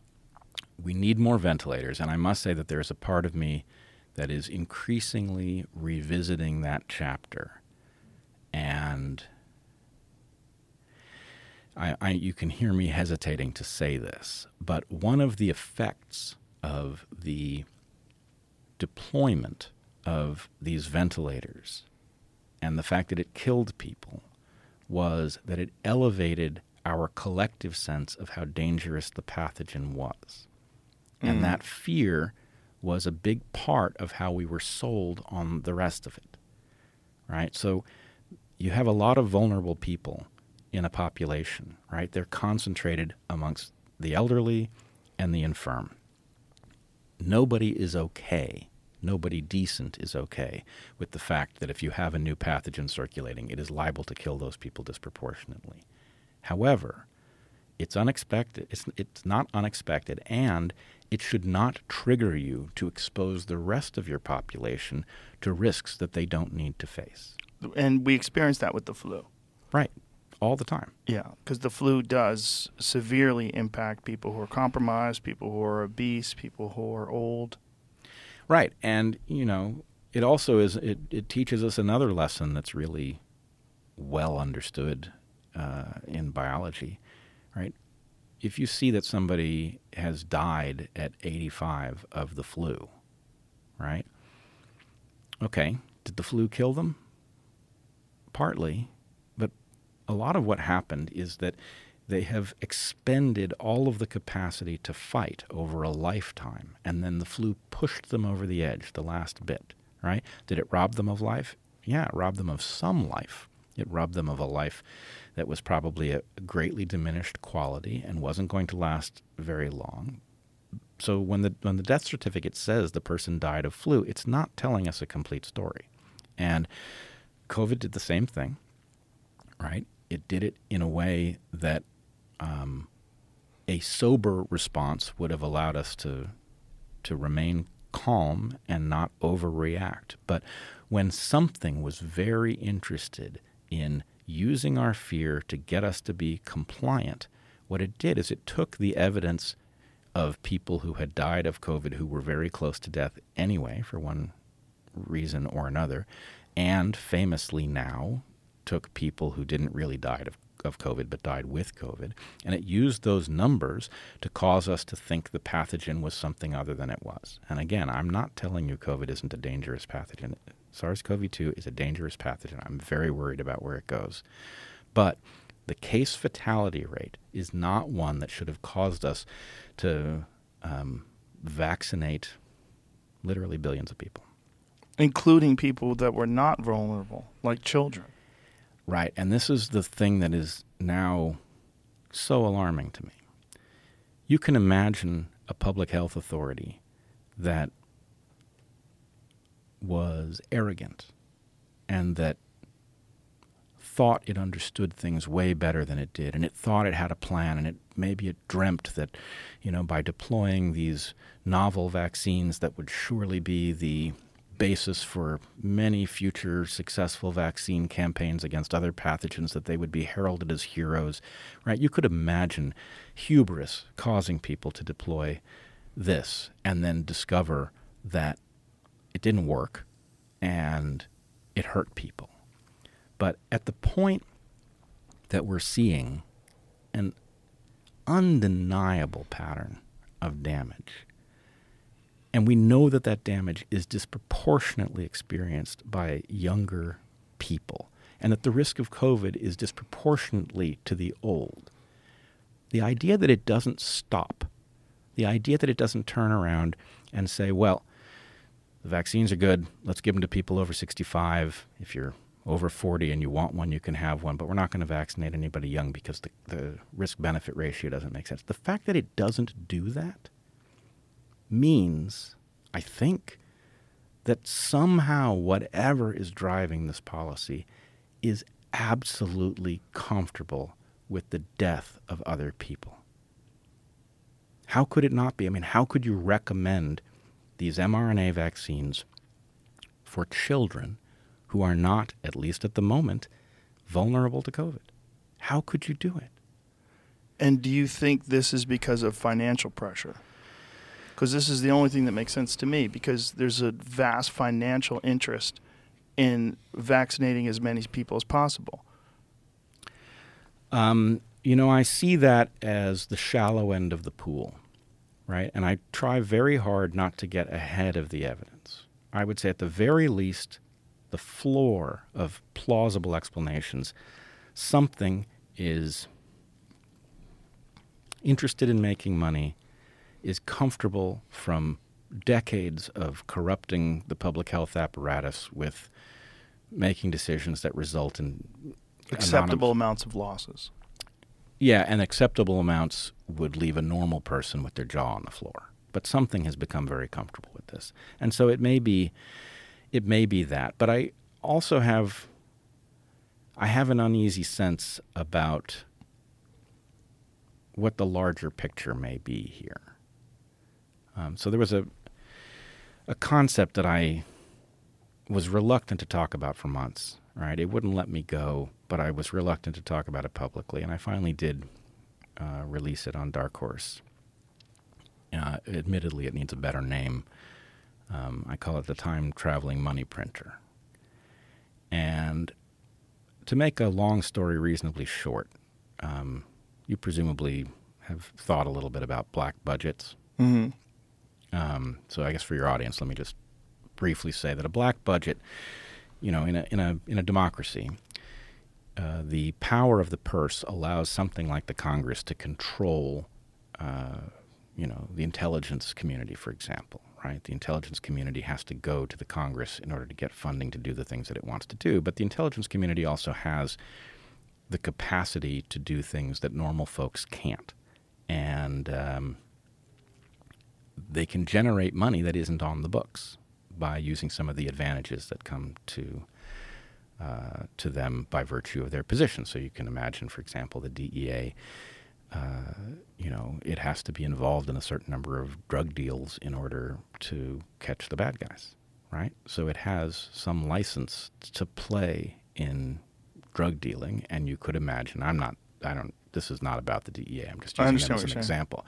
But the DEA, if it decided it needed a black budget that wasn't under the control of Congress, could use the leeway that it has in uh, interacting with uh, you know drug cartels to generate money that it could then use without anybody being able to say no. So that's a black budget. Now, black budgets are one way of doing this. But anything else that can generate money that isn't accounted for uh, in a normal, you know, federal budget has the same potential. And what I want to do is just point out something that seems to have happened here that raises a financial question that I have not heard widely asked. So, we've all gone through the thought exercise of if you had a time machine, what would you do with it? Right? And one answer is almost no matter who you are, even if you're a super good person who's interested in doing good things, money allows you to do good things. So your time machine, if it can go backwards in time, can allow you to buy Tesla or Apple or Amazon stock and turn a small amount of money into a huge amount of money. And if it can go forward in time, you have uh, similar opportunities, right? You can see what's going to go up or down, and you can buy some or short. So, anyway, a time machine would give you the opportunity um, to generate money. Now, as far as we know, time travel doesn't exist. I'm pretty compelled by Stephen Hawking's proof that it probably doesn't exist. You know about this? No. Uh, Stephen Hawking uh, threw a party, which he advertised for time travelers. He welcomed all time travelers to come, and none of them showed up. And he said, "Well, I guess it doesn't exist, right? Because if it did, they'd come." Um, so anyway, let's assume time travel doesn't exist. There's another way of doing the same thing without an actual time machine, right? Printing money, and it requires an awful lot of power to either shape history or slow regular folks down in how how much they realize and how quickly they realize it. Right? If you're in a position to do that, then you can print money, right? If you know what's coming, if you know what history is going to do, it's a kind of insider information that uh, is hard to prosecute. It's not like knowing something about a stock price um, from being an insider. And anyway, so my point is my point is this: there is substantial evidence that COVID began circulating such that it was uh, an important component of what unfolded at the military games in Wuhan in September of 2019. And there's been lots of talk in various publications at this point about the possibility that COVID was circulating earlier than we knew. But if folks knew that it was circulating earlier than we knew, or than the public knew, they had the opportunity to warn us and to help prepare us. But there's another opportunity, which is to actually take some time to position themselves financially so that when the pandemic finally did emerge, it would print money for them, right? If you know that a pandemic is coming and that it is going to spread around the globe and it is going to cause all kinds of alterations, you can, uh, you know, short stocks for uh, cruise ships or you know airplanes, hotels, right? You can invest in pharmaceutical companies that have useful technologies. Whatever. If you had that advanced information, you could position yourself, and it would result in a cryptic, massive transfer of wealth. And so the question is how much of the story here involves something having understood what was coming and having revealed it at a point that it was positioned rather than it having emerged naturally and you know the world suddenly all became aware at the dawning of 2020 right? That's the question is was there something about this that goes beyond what you were suggesting which is well there's an opportunity to make money if you're in a pharmaceutical uh, if you're in a pharmaceutical company there's going to be lots of opportunities to sell treatments and vaccines and things like that. That's all true, but there's a much bigger opportunity if somebody is willing to effectively slow down the public awareness of a historical event. And I guess the last thing I would say on that is the environment that we live in the environment that actually results in you and me doing what we get to do in podcast space is an environment that exists primarily because people are absolutely starved for reliable sources. Right? Every paper is broken. Every university is broken. And that means that people are left to find voices that, for whatever reason, are credible because they're honest because they correct their mistakes, whatever. And the I guess the point I would make is that the question of zero being a special number interfaces the question of the time traveling money printer in the sense that keeping people from having mechanisms that tell them what's true is an excellent way of detaining them so that this sort of um, financial gamesmanship can unfold Mm. right? It has to be true that there there aren't newspapers out there seriously pursuing Pulitzer prizes for deep investigations that you know treat nothing as sacred. It doesn't seem to happen anymore. Mm. And the question is why. And uh, I'm I- I can, of course, be certain of nothing. I'm as much an outsider to this as anybody. But I will say there's a version of the story in which our being kept in the dark is a perpetual source of wealth. And that means that people like you and I have to be specially punished for trying to get out of the dark, right? It's what we do. We talk to interesting people who seem to have a beat on something. You know, I talked to Geert Vanden Bossche, and I, I'm in a position to know that what he's saying is at least sensible, right? Neither of us know if it's going to come true, but I can certainly say there's nothing in that that isn't isn't plausible, and that's very dangerous, right? The easiest what they want to do is they want to dismiss Geert Vanden Bossche. They want to say he's got a financial conflict of interest. That's why he's saying these things. Well, I don't see it. Uh, what I see is a small number of people who have two characteristics.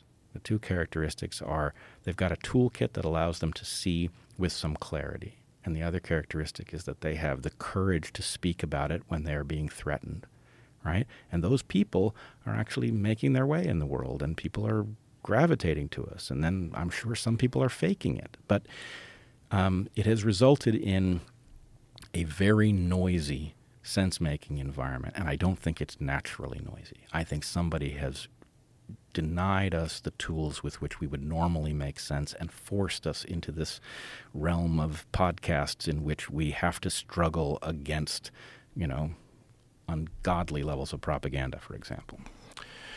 you know, it's this thing that people do. They other people. I mean, we love to do it when there's a complex problem. One of the best ways to not look at people as being human is to categorize them as an enemy in some way. I mean, it is like historically, those are the bad people. Let's go kill them. We're the good people. We don't kill each other. You punish people for killing each other. You reward them for killing the bad people. This is like Yeah. tribal. It's gone on forever. You're seeing echoes of that in that woman's tweet.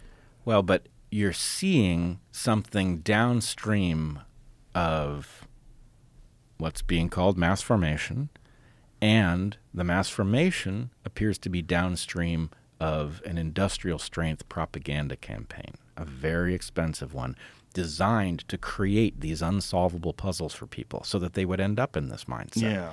And I think one of the things that um, people like you and I have to do is figure out, you know, where you draw the line. I mean, for me, I have nothing but forgiveness for people who got it wrong and who did what they thought was the right thing on the basis of bad information that they couldn't figure out was bad. I have the same perspective.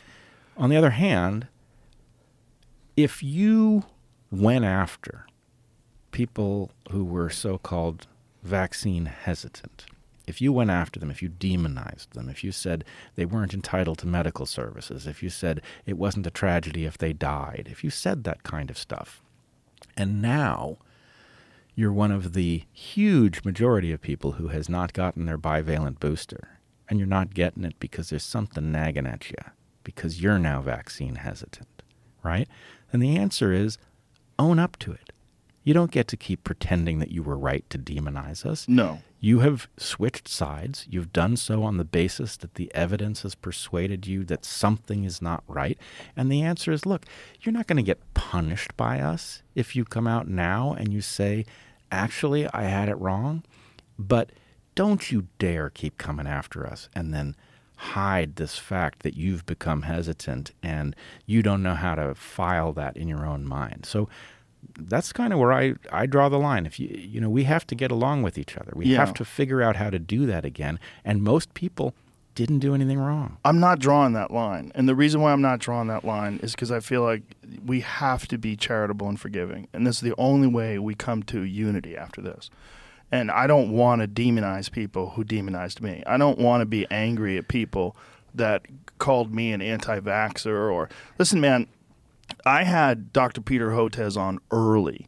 I had um, Michael Osterholm on early, and I had him on again. I mean, I had all these people on early, and I the Osterholm podcast freaked so many people out. I did it the very early days of the pandemic, before there was a vaccine, and Osterholm was painting a picture that was absolutely fucking terrifying. And it terrified me, and it made me want to get vaccinated. It made a lot of people like looking forward to that vaccine. And when you have this narrative in your mind, and then you see people that are somehow or another the enemy of that narrative in your mind, or a problem in that they're going to cause more problems for you and for other people and for vulnerable people. It, even logically, it didn't make sense because the vaccine did stop the virus in its tracks. Why would you be angry at people that don't take it because they're just going to be vulnerable? Why would you why would you be angry? You should be sad. You should be trying to convince them. Like the the only way to convince them that works is with love and understanding and to, to, talk, to, to communicate with them in a way that's going to reach them. If you call people an idiot and a fool or a monster or, or, or demonize them and say, laugh when they die. I mean, there was this woman who's a famous food writer who uh, demonized people, and she did it in a way where she was saying that the only good side was that the people that were dying were all these anti vaxxers and that somehow or another that was good. That these people that didn't trust the pharmaceutical companies, the companies that have had more criminal punishments, more more fines for criminal behavior than virtually any industry that's ever existed, more lying about the adverse effects and the adverse uh, re- reactions that people possibly could have or were going to have about these these drugs that they pushed where we have internal memos where they describe, like in terms of Vioxx, they describe these potential bad side effects that are going to happen, but also say, but we will do well with these. We have those. We, we have we have that evidence. Yep. So these people that got duped, I have nothing but love for them. And I think the only way we're going to get out of this is if we forgive them. And people are so hesitant to do that and they're like fuck them, fuck this, fuck that. You can't you can't have a society with fuck them because we are them. They are thus. I could have been one of them if I wasn't doing this fucking podcast. Okay, if I was just a, a regular comedian and I that's what I did for a living, and I didn't pay much attention to alternative media and podcasts that were discussing this, and people like Peter Peter McCullough or Robert Malone or all these people that were sounding the alarm. If I was one of those people that didn't have the access to these kind of conversations, I would not have a nuanced perspective. And if I had gotten vaccinated and other people didn't, I would be like, fuck those people. I would be just like people I know who I used to be friends with, who now hate me and are angry at me and talk shit about me online. And I forgive them because I would have been like them if I didn't have the access to the kind of conversations that I've had, if I didn't have the kind of mindset that I have, that that my personality that is just immune to bullshit. When bullshit hits me, I'm go, "Oh, I know what this is." I grew up without a dad. Okay, I don't uh, trust people. I, I, I think there's a lot of bullshit in the world. You know, I've had people try to do things to me. I've been in dangerous situations. I know people can be sketchy. There's sketchy fucking people out there in the world, and the people that haven't experienced that and don't have that that perspective, I can understand why they formed the conclusions that they did because I could have been them. I 100% could have been them. The only way that we can help each other is for people like you and people like me and other people that have had these other perspectives, the Aaron Rodgers of the world, these people that have been demonized, to forgive people. And if we don't do that, we we just continue these ideological tribes that battle each other on and move the goalposts because we saw the goalposts get moved when it turned out that well covid doesn't or, or the, the vaccines don't stop transmission. They don't stop infection. They don't stop you from getting sick. We saw that happen and then we saw the narrative change. You know, we knew that. We knew that it was just going to prevent you from serious illness. Well why were you mad at me when i didn't get seriously ill? Why were people mad at me? Like what what? Because I didn't do what they did. And they thought they did the right thing and I didn't do the right thing and I'm some crazy kook who believes in the flat earth and fucking chemtrails or whatever the fuck you want to attribute to it. And that's the reason why. And I'm promoting dangerous misinformation that actually turns out to be true. that's that's what's so crazy about all this. I totally agree. Now, let's let's sort this out. I'm arguing that we should be forgiving of people who made this error naturally, which is almost everybody. What I'm arguing is beyond that line for me, where I'm not ready to forgive, is if they are continuing to do it. The only way they're going to stop is if we don't fight it. We just like you, I, I feel like you have to present the information that seems to be true and valid. And I understand why people came to incorrect conclusions, why they have uncharitable perspectives about people that did not get vaccinated. I understand them. The, but I, I can't hate them because I could have been them. Oh, I'm not I'm not arguing to hate anybody. But even if they're doing it right now, like that lady just tweeted that right now. Sean Penn recently said that he thinks that uh, unvaccinated people should have been jailed. I mean, I, I don't hate him. I, he shouldn't be this speaking on this, right? He's he's just, he's just famous.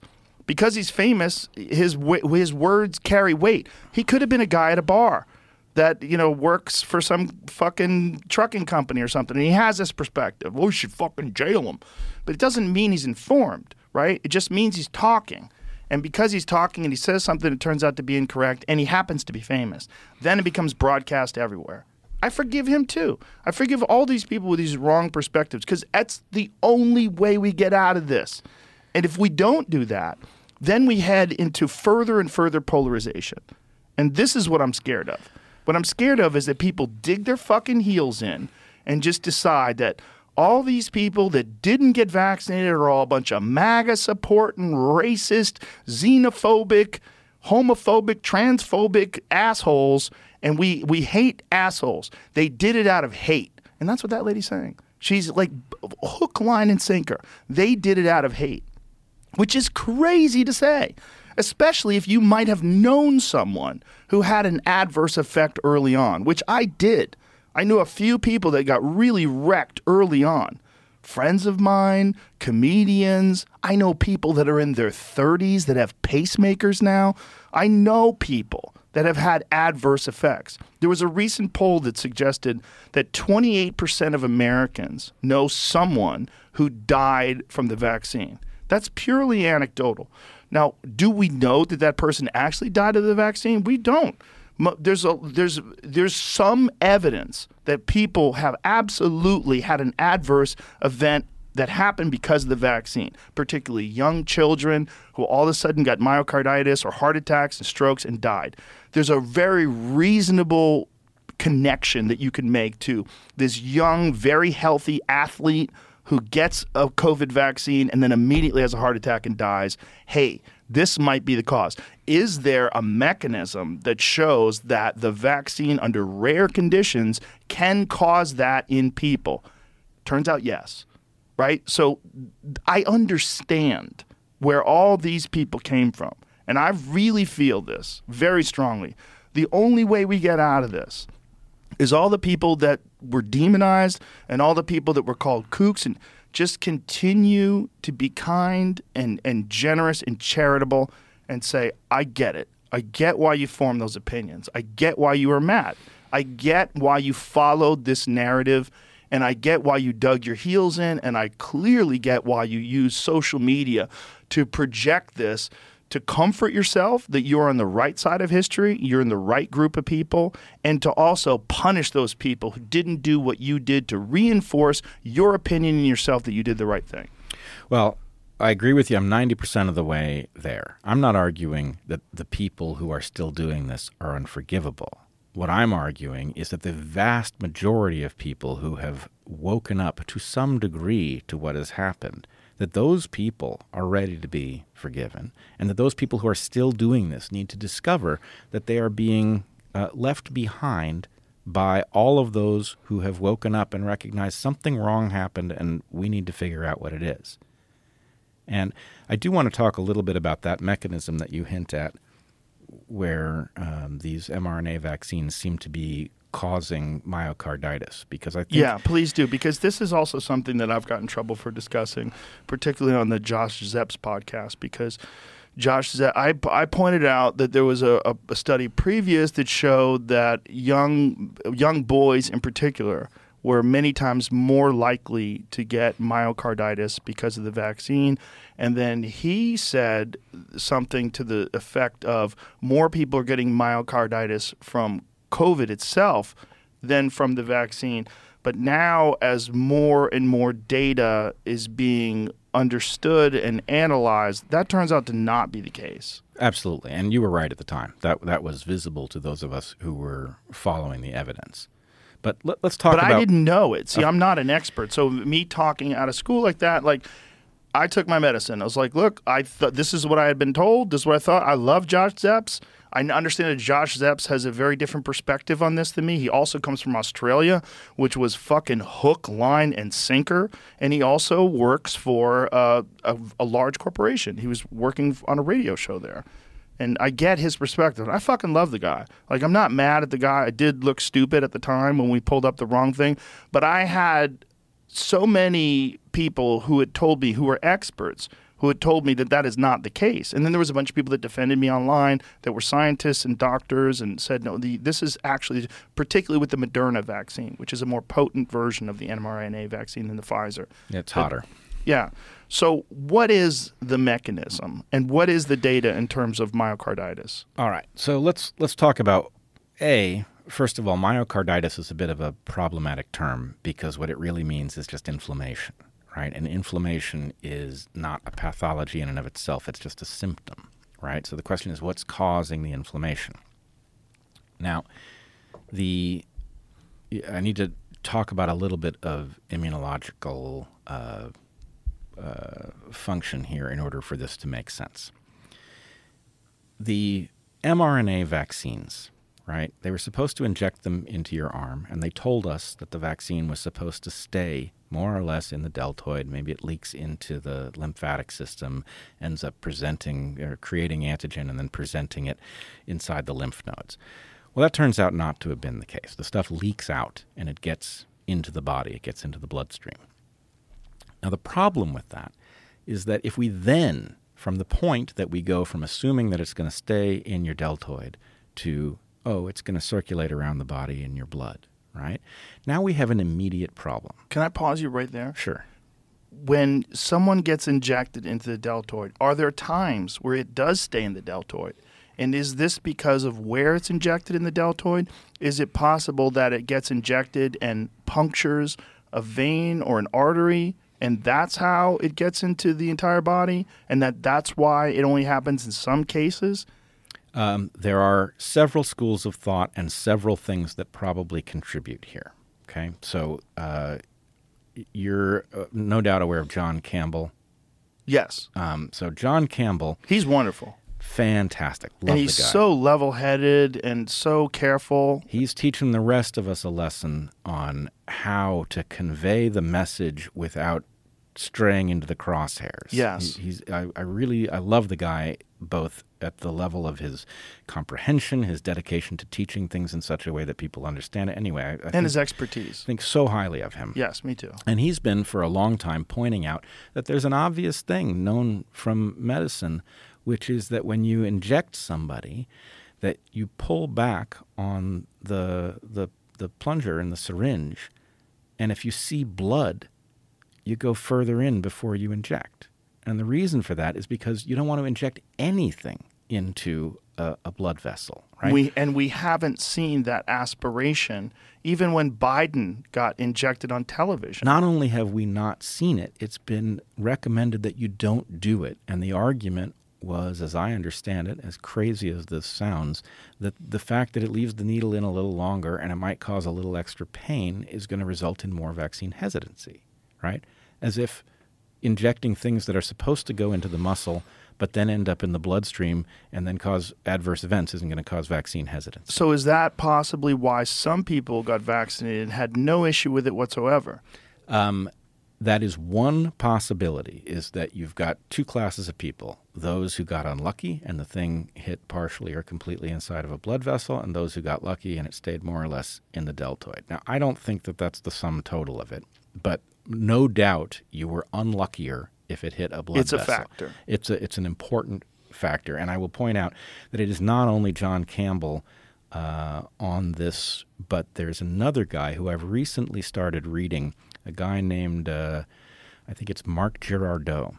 And he's been advancing something that he calls bolus theory. I would call it hypothesis. But in any case, his point is that a lot of adverse events having nothing to do with this particular vaccine, but in general have to do with those that fraction of cases in which somebody gets a huge dose, a bolus, that flows through their circulatory system for something that was designed to leak out slowly uh, through the lymph. So, anyway, I would encourage people to look him up and check out uh, his take on the COVID vaccines. But, oh, and then there's a third contributing, I guess, as a second contributing factor here potentially. And this is something that Peter McCullough has talked about. Um, Peter McCullough has talked about it. Um, you should also check out uh, Chris Martenson. Do you know Chris Martenson? No. Uh, Chris Martenson. Oh, uh, yes, I do. No, I do. Yes. Peak Prosperity. Yeah. Anyway, he's a lovely guy. He has a totally cool specialty for talking about the pandemic. He's a toxicologist, and so anyway, he's uh, he's very um, he's very excellent at what he does, and he's very clear-headed. He's also a very good teacher, and um, he has been talking about the manufacturing process of these vaccines. And the fact is, on top of everything else, on top of the bad design, and on top of the design failures, and on top of the poor choice of antigen, and all of the other things, there's the fact that the batches were incredibly uneven. Right? So there are certain batches that have been hugely associated with adverse events, and other batches that don't show up in the reports. Right? So what Peter McCullough has said I hope I'm getting this right, but what I think Peter McCullough has, has said is um, that it may be that people who experience none of the harms from these things have effectively gotten blanks, right? So I don't know how common that is. I would say that one of the overarching messages that I hope people will get from our discussion is that a lot of these questions are not hard to know the answer to, right? Is there or is there not a pattern of athletes collapsing on the field that is different from history? That's not a hard question to study. Is there or is there not a new phenomenon that is being seen in uh, uh, in mortuaries where there are these large fibrous clot-like things? Is that new? Is that not new? Does it exist? Does it not exist? None of these things are hard to study. And what we're finding is that in fact you just have this absolute dedication to not studying these questions so that it remains ambiguous. The answer is, well, what does that tell us? That nobody's looking. But because people there's there's a real consequence to examining these things. There's a real consequence to speaking out, particularly a year ago. Well, that's true. A year I- ago, it was much more dangerous than it is today. Yes. And I, I, I believe that if you look at what's going on with the Washington Post now, when they're t- where they're talking about these vaccines actually encouraging these variants to proliferate, and then also the lab leak theory being discussed on the front cover of Newsweek magazine. All these different things that are now happening that weren't happening before. Leana Wen talking about natural immunity being superior to the immunity that's imparted by the vaccine, talking about how exercise is uh, prevented and, and not a lot of exercise just 10 minutes a day a few times a week turns out to be 400% more effective at preventing you from death or serious illness that we knew this about vitamin D. We knew this about a lot of things that uh, obesity. We knew this. And that as time went on, even with new evidence, that evidence was not only not promoted, but if you discussed it, you were encouraging vaccine hesitancy this this crazy way of looking at positive outcomes through things that people can control like diet and exercise and overall metabolic health which you absolutely can improve if you're alive. You can do this. And we could have encouraged people to do these things. And we could have said and changed a lot of people's lives and said hey there's something you can do that will, will help you. And there's a lot of people that did follow that advice and follow that, that instruction because they did find out about it and they did change their life. And they are infinitely better off than they were three years ago physically because of the decisions that they made. We could have encouraged millions of people. I don't know how many people would have done that because it's very difficult to make a horse drink. You can lead a horse to water, but getting them to drink, you know, that's the old expression. It's very difficult to get people to take steps that require discipline and focus and commitment and also overcoming procrastination and this resistance that people have to change. But you could have at least encouraged it and it would have made some people react to it. Well, there's that, and you know the lowest bar of all was the vitamin D. Yeah. Right. So the point is how you know how dedicated does somebody have to be to recognize a that they're probably deficient in vitamin D, b maybe spend a little time in the sun while it's high enough in the sky for you to make it, and at the very worst, c supplement.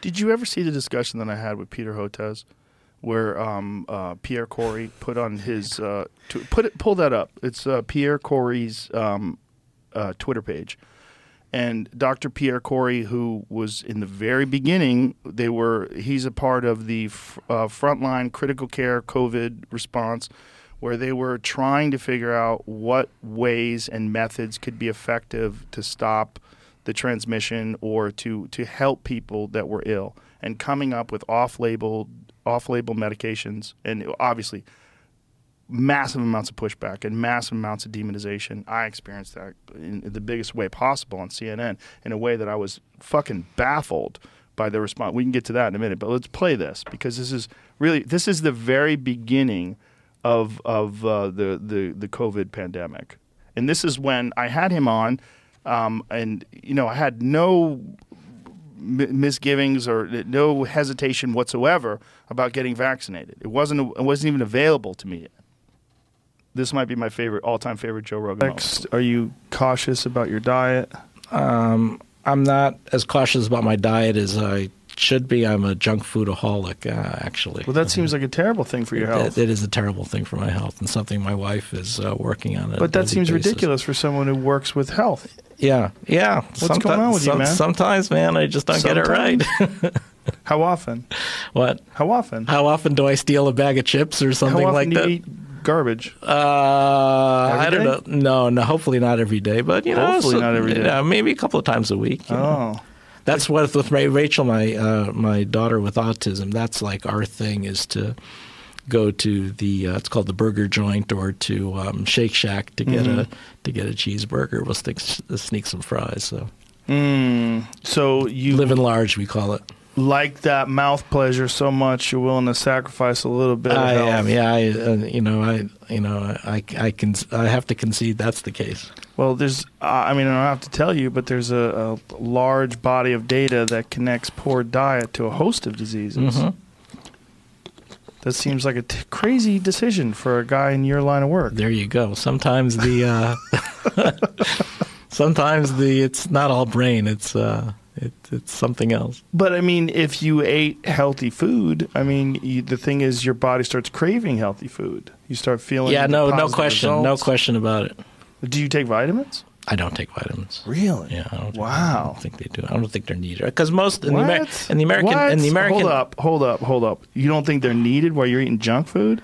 You well, think- ho- hopefully I'm not only eating junk food, Okay, right? but you know, there's a large body of clinical Mm-hmm. research on the efficacy of vitamins, especially vitamins D, vitamins. I, I have taken vitamin D for periods, on the periods. recommendation of my internist. Yeah. What about essential fatty acids, which are great for your brain? Fish oil, all these different things that are fantastic. Uh, I'm, I'm not gonna. Ar- I'm not gonna argue with you. What you is got going you, on with you, got doctor? you got it. Hand, you Come got on, you got it over me. Yeah. You gotta yeah. sw- listen, but it would you would have a much better argument, don't you, you're, think? you're making my wife stay here. if So- you're taking care of yourself Yeah. hundred percent instead of but you just still need. But you still need your vaccines. I'm sure you do, but Mm-hmm. vaccines aren't going to prevent cancer, No, that's true. right? That's and true. You, there's a lot of diseases, Or that- diabetes or Sure. cardiovascular disease. Or and a lot of these diseases are connected directly to diet. Right.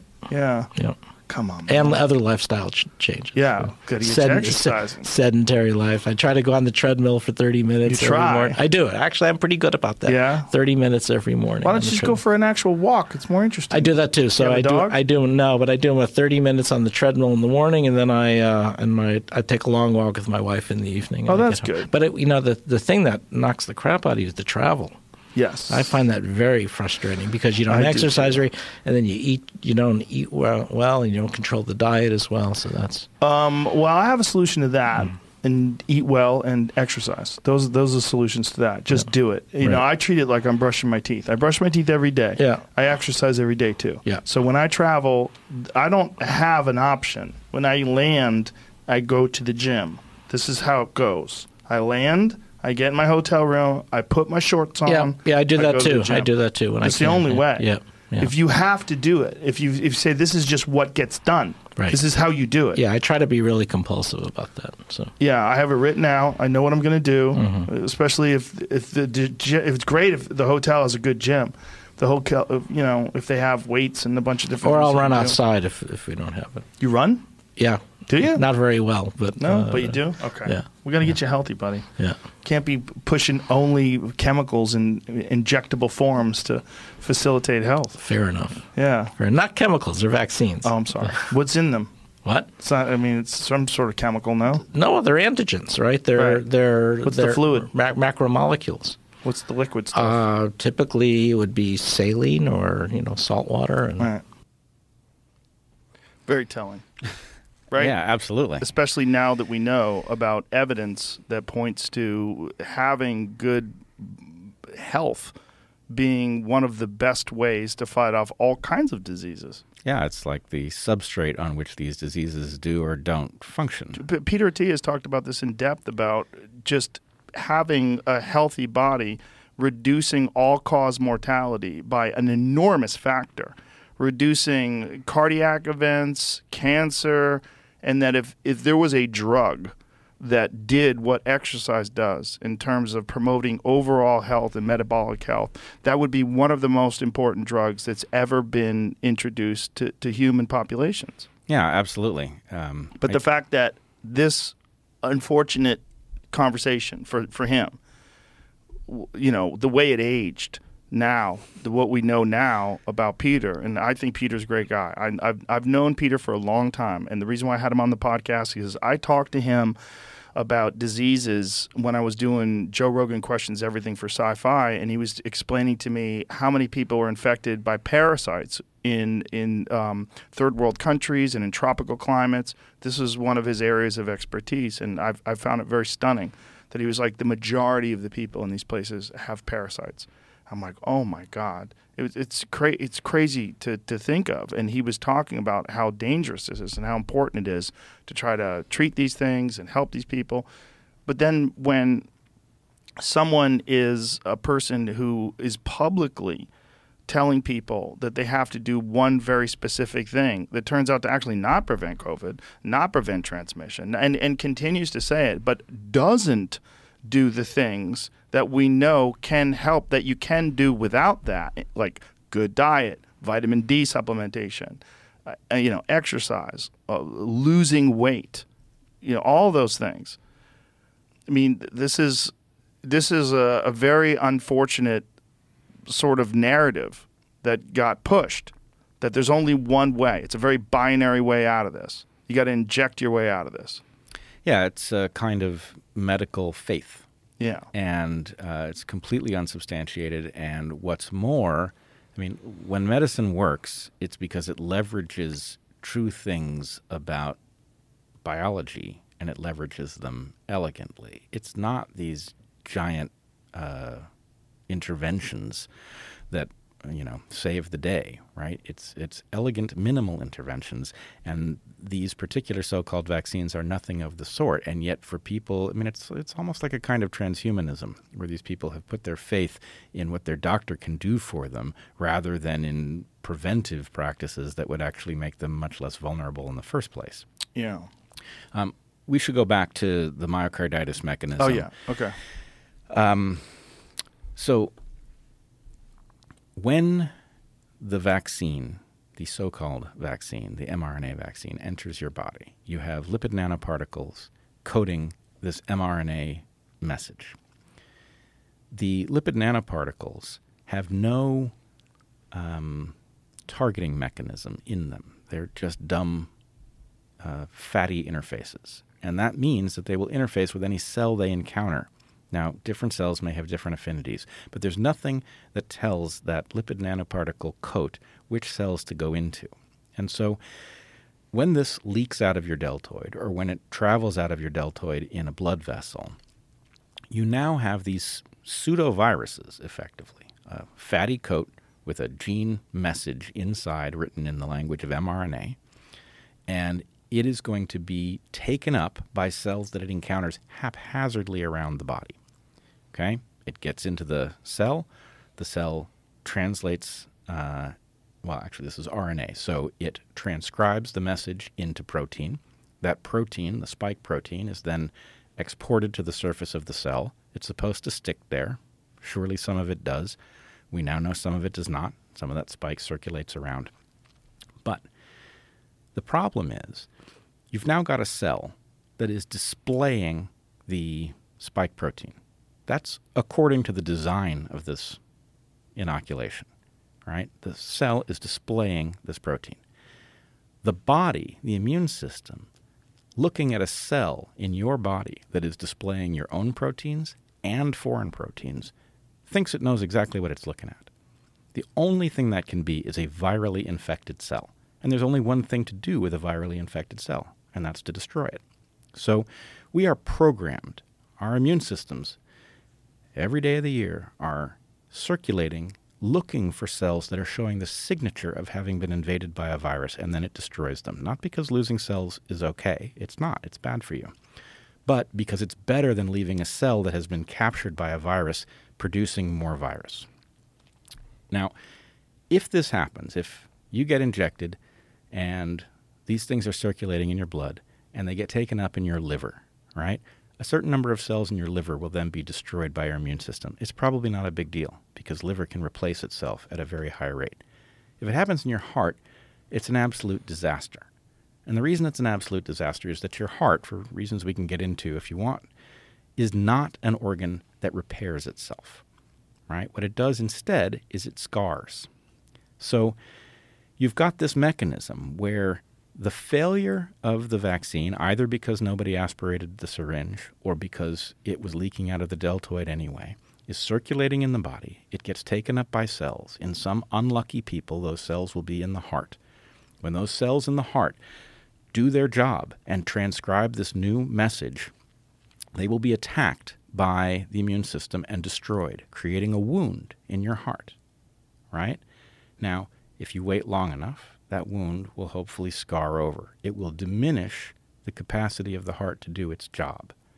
And for people interested, Permanently? yeah, oh, absolutely, right. You, that's the thing about the heart is the heart. I mean, it is actually downstream of something, uh, as you know, I studied a long time ago, which is the trade-off between tissue repair and uh, and senescence. And so, the heart, one of its most amazing characteristics is that it doesn't get cancer right? But the cost of not getting cancer is that it doesn't repair, right? It scars, and that reduces the capacity of the heart to do the job that it does. And it also is going to create a vulnerability, right? Now, again, the question of whether or not people are dropping dead at a high rate during athletic events is a readily studyable question, right?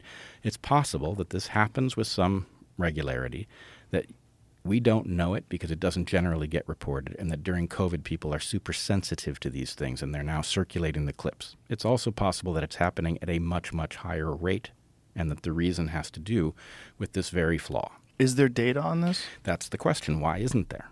Why, given how easy a question this is to answer, why isn't there data? Now, I will say there's data on related matters.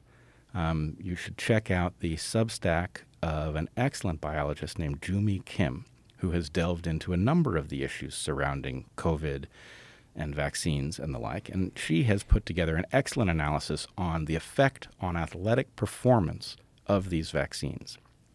And it's pretty surprising, right?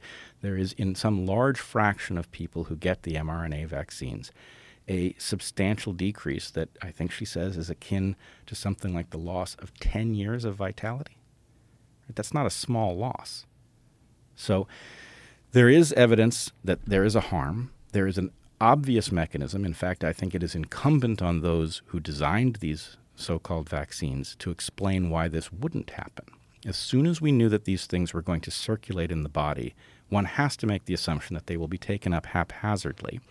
And that having been taken up haphazardly, the immune system will target the cells that have taken it up and destroy them. Once you know that, the question is well, what protects the heart? What protects the major blood vessels? Those are places you can't afford to have a wound. And yet, there's no explanation of why how this could possibly be safe in this regard. And what's worse is you know, at the beginning of this so called vaccination campaign, they led us to believe, they very directly led us to believe, that the mRNA transcripts were very short lived, which leaves the idea that whatever, however bad these things might be, at least it's a very temporary kind of harm, right? The harm will be done and then it will be over. But it turns out that they actually did something. And you can, you know, if we steel man the position of the designers, they're trying to get a vaccine that works at all, right? They're going to use every trick they can to just try to get these transcripts into enough cells that they can get enough of an effect that it has some positive impact on the disease. Well, one of the things they did was they took the mRNAs, which are spelled, it's a four letter code, and they substituted all the uracils, the U's, with a different version of the chemical that renders these things incredibly stable. Now, this is a trick that nature apparently does itself, but it substitutes a very rare U with one of these pseudouridines. In the case of these manufacturers, they substituted every single one. And what that means is that these mRNA fragments are not vulnerable to being taken apart by the enzymes that we all carry that break apart mRNAs that they find floating around the body. So, at the point that the immune system has targeted these cells that have taken up these transcripts, these transcripts presumably become come flowing out and they get gobbled up by uh, a macrophage or something like that, which then may get transfected itself. So they've created a nightmare scenario, and I would point out that this is one of the one of the many things that uh, Heather and I got right in this unfolding nightmare is we said, look, there's no way that any of these so called vaccines could be safe. They can't be safe because nobody knows what they do long term. But the DNA version is likely to be a lot safer than the mRNA version. And there are various different reasons for that. But this has turned out to be true. And the, the paper I pointed to earlier, the uh, Christine Stabell Benn paper, that showed a, a decrease, a slight decrease in all cause mortality for the DNA version and an increase in all cause mortality for the mRNA version reflects this. But the, one of the hidden characteristics is in the DNA version, what they've done is they've borrowed an adenovirus. They borrowed a virus that exists, a virus that has an evolutionary history infecting creatures. And at the beginning of the podcast, I was talking about the fact that a virus does not have an interest in hurting you, right? A virus has an interest in leaving you on your feet. Well, by borrowing this adenovirus, they've borrowed something that presumably has some of that characteristic built into it. In other words, it's not infecting every cell in the body. It's not looking to get into your heart because why would it do that? It doesn't help it to transmit itself, so it's not a good thing to do. So you've got the fact that the adeno virus is superior than the lipid nanoparticles. You've got the fact that DNA does not have pseudouridines, so it does not have this ultra permanent nature that they imbued the mRNA uh, transcripts um, with.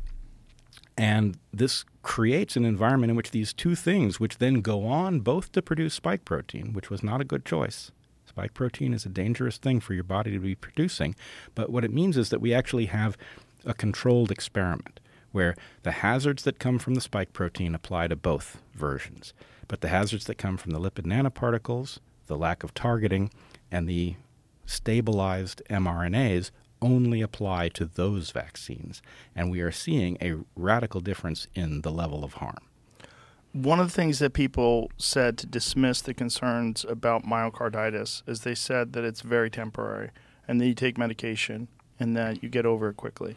And I, I, saw that narrative over and over again when people were discussing myocarditis.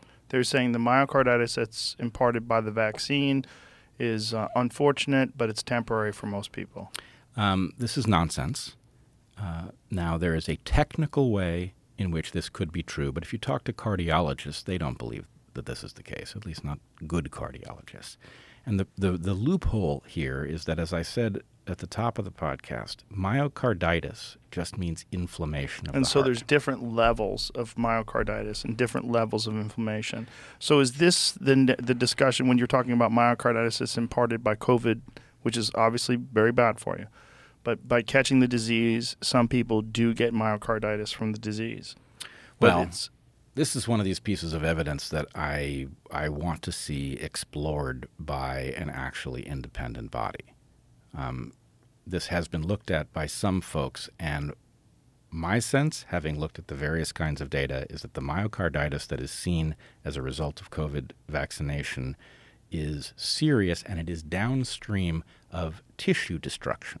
And that's the point. It's not the myocarditis itself, it's the tissue destruction that is causing the problem. It is causing weaknesses in the uh, heart, it is causing arrhythmias in the heart. And all of these things are vulnerabilities. So that's the thing to be tracking. The inflammation itself is like an indicator that something has happened to the heart.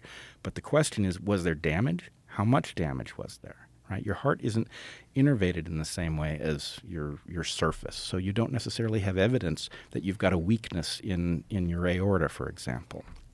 But if you do, then that creates a hazard for you. And it creates a hazard that's particularly acute before it heals or before it scars and remains a vulnerability after it has scarred. So the idea that, you know, you've got inflammation in your heart, we give you some drugs, it gets better. It may be that the inflammation gets better, but the question is were you damaged? Right? That's the key issue. Were you damaged and what implication does it have for your capacity to function? What implication does it have for the threshold at which your heart is no longer capable of doing what it needs to do? Right? That's the question uh, with the possibility that athletes are collapsing on the field due to heart attack with an uh, irregular frequency at this point. Is you can imagine somebody, an, an athlete, who has uh, a very strong heart. it then becomes damaged still functions. It's still a strong heart, but there's some point at which it gets pushed past a threshold that it hasn't seen in a month, a year, who knows, some particularly intense moment of play, and then that could cause an incident. And so I'm not telling you we know that this is happening, but I am telling you it's not a hard question to study, and the fact that we are not obsessed with finding out the answer is conspicuous. Now, if someone does have myocarditis and they do get scarring of the heart, you can improve the function of your heart through exercise.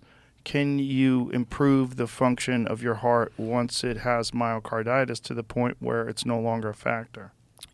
Um, you should ask a cardiologist, but my understanding as a biologist is you can't restore it fully, but you can get back to a place where it is stabilized in a somewhat diminished capacity. Wow. And the reason is because the heart is not good at healing. It's not what it does. And I would argue that the reason that it's not good at healing is that it's so good at preventing cancer. If they knew that this damage uh, had taken place to someone's heart, is there a way to repair it? Um, I, I, will tell you, my biological model says you may be able to improve it. You cannot erase damage to the heart. Is it possible that a medical intervention, a future medical intervention, could do that? Well, I mean, if we're really going to go sci fi on it, It would be sci fi. it's sci-fi for a couple reasons. Um, there's no reason in principle, if we knew enough, that we couldn't grow you a heart from your own cells so that it would share your genome, which would neutralize any immunological issues. And we know more or less how to install a heart.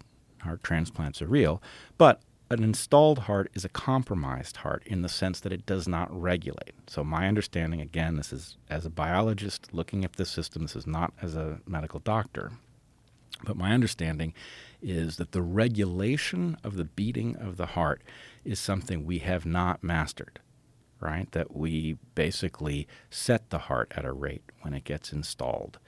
And having set the heart at a rate, It's not as good as a heart that is dynamically changing with the circumstances. So it just can't it can't be the equal. And I would also argue, um, you know, the installing of a heart in a patient is bound to have issues with scarring and the reduction in the reproductive capacity of the cells at any place where it was sewn in. Right? So, in the vasculature, there are going to be places where you have to take the vessels of the heart and connect them to the vessels of the body. Those are going to be vulnerabilities. But I'd be very interested to hear a cardiologist evaluate what I've just said. This is horrible. It is. Um, it's a very difficult sub uh, subject to segue from. Um, are we going to talk about this young man who collapsed yesterday during the? Well, we don't know much, right? We do know that uh, Dr. Sanjay Gupta was on CNN and he gave a reason why this young man uh, had this this incident. I don't believe that he's actually physically examined this person, so I'm not sure why he came to that conclusion.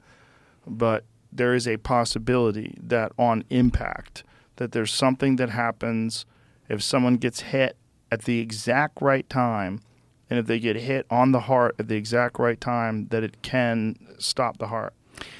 Um, I think we can do better than that. Okay. I think we can say um, cardiologists, including Peter McCullough, have looked at the footage and they believe that this is exactly what happened, right? That there is this moment in the heart's rhythm in which, um, in my mind, it's like if you had an explosion in a an autom- in the cylinder of an internal internal combustion engine, as the piston was coming up to the top, it would stop it dead rather than exploding at the right moment and driving it back down, right? Uh, so there's some moment of vulnerability, and a hard enough hit can stop the heart. And so, anyway, Peter McCullough and others have looked at this tape and said that appears to be what happened. But as with the so, I'm sorry, I looked. Uh, I'm not a football fan, so I didn't know this young man's name before before this incident yesterday. Jamie, do you know his name? Damar Hamlin. Damar Hamlin. So I don't know uh, how well you know him. I looked at him, and I would just say, in having this discussion, I think it's really important. My impression in looking at what evidence there was about him online is that this was um, an unusually good kid. Not only extremely talented as an athlete, but also just super decent. And the fact that we are talking about it, I don't want to detract from the fact that he's fighting for his life. And that's true, and we should be rooting for him irrespective of what has happened here. This is somebody who deserves to have a long life ahead of him. We don't know. And And, so it is possible that someone could get hit in that regard and it could cause that thing to happen. And it has happened before, particularly with people getting hit in the chest with fastballs, right? Right.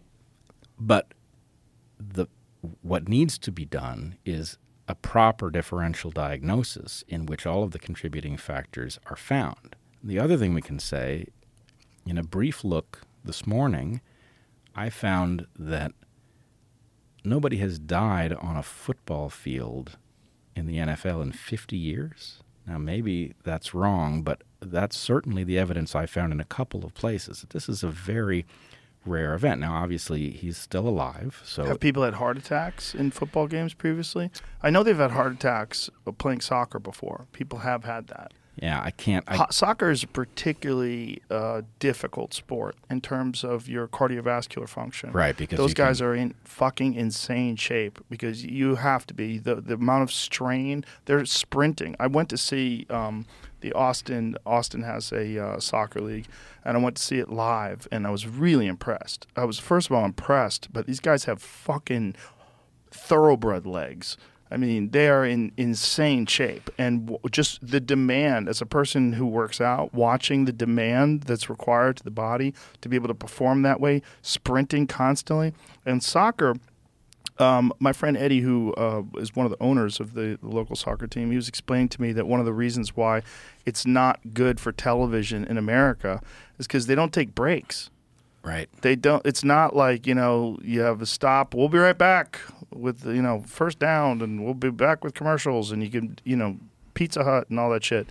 You, you, you play your commercials and then you come back. I mean, that's how you fund television. You, you need commercials. But soccer just goes on and on and on. I mean, Yeah, no, it's in some ways, you know, I'm- I'm I'm not an expert in this, but it seems like it's the the worst case scenario because you know basketball is uh, full of motion in a way that football isn't, but it's a smaller court. yes. Right. Yes, much smaller. So there's a lot less distance to run. and there's timeouts. There's just like things that happen where you, you get little breaks.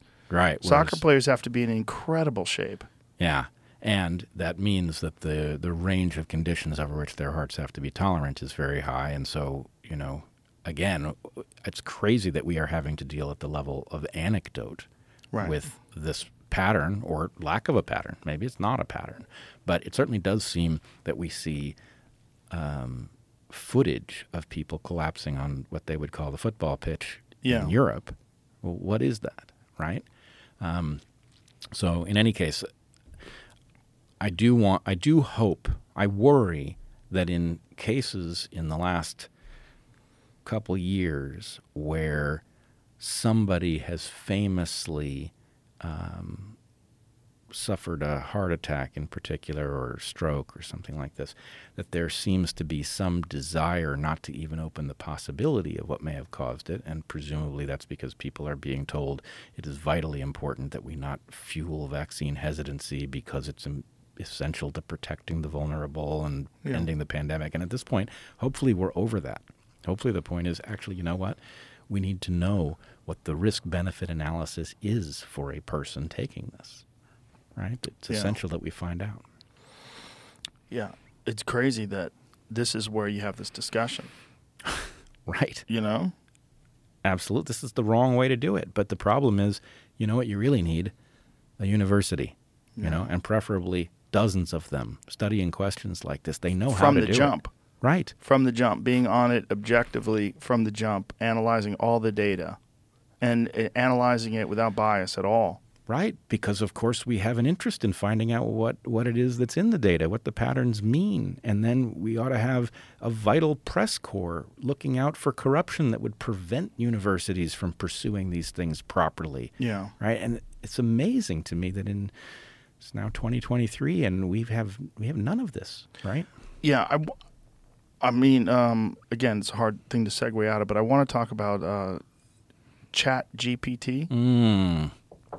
Fascinating question. Have, Yeah. you, have you experimented with it at all? I have not, but someone, uh, the the gentleman who runs the uh, JRE companion page, um, made a, a rap with Chat GPT. Like, uh, was it was it if Kanye West wrote a rap for Chat GPT? They put it on Instagram, but it's it, it's like it seems like a person saying it. Like, You want to try it? no. We could try anything you want. I mean, it takes a long time. He, Not he- really. his thing took like 48 minutes to do. well, whatever you want to look up right now, we can do it. yeah, the problem is you have to cajole it. It'll get gotta know how something to use wrong, it. and you have But to say let's just explain what way." it is. So, ChatGPT is a large language model trained artificial intelligence, which is, let's just say, it can be awful, but it is often surprisingly good at answering questions you might have about how to do things. One of the great triumphs of it is that coders are now asking it to solve coding problems, and it will actually write code that is functional.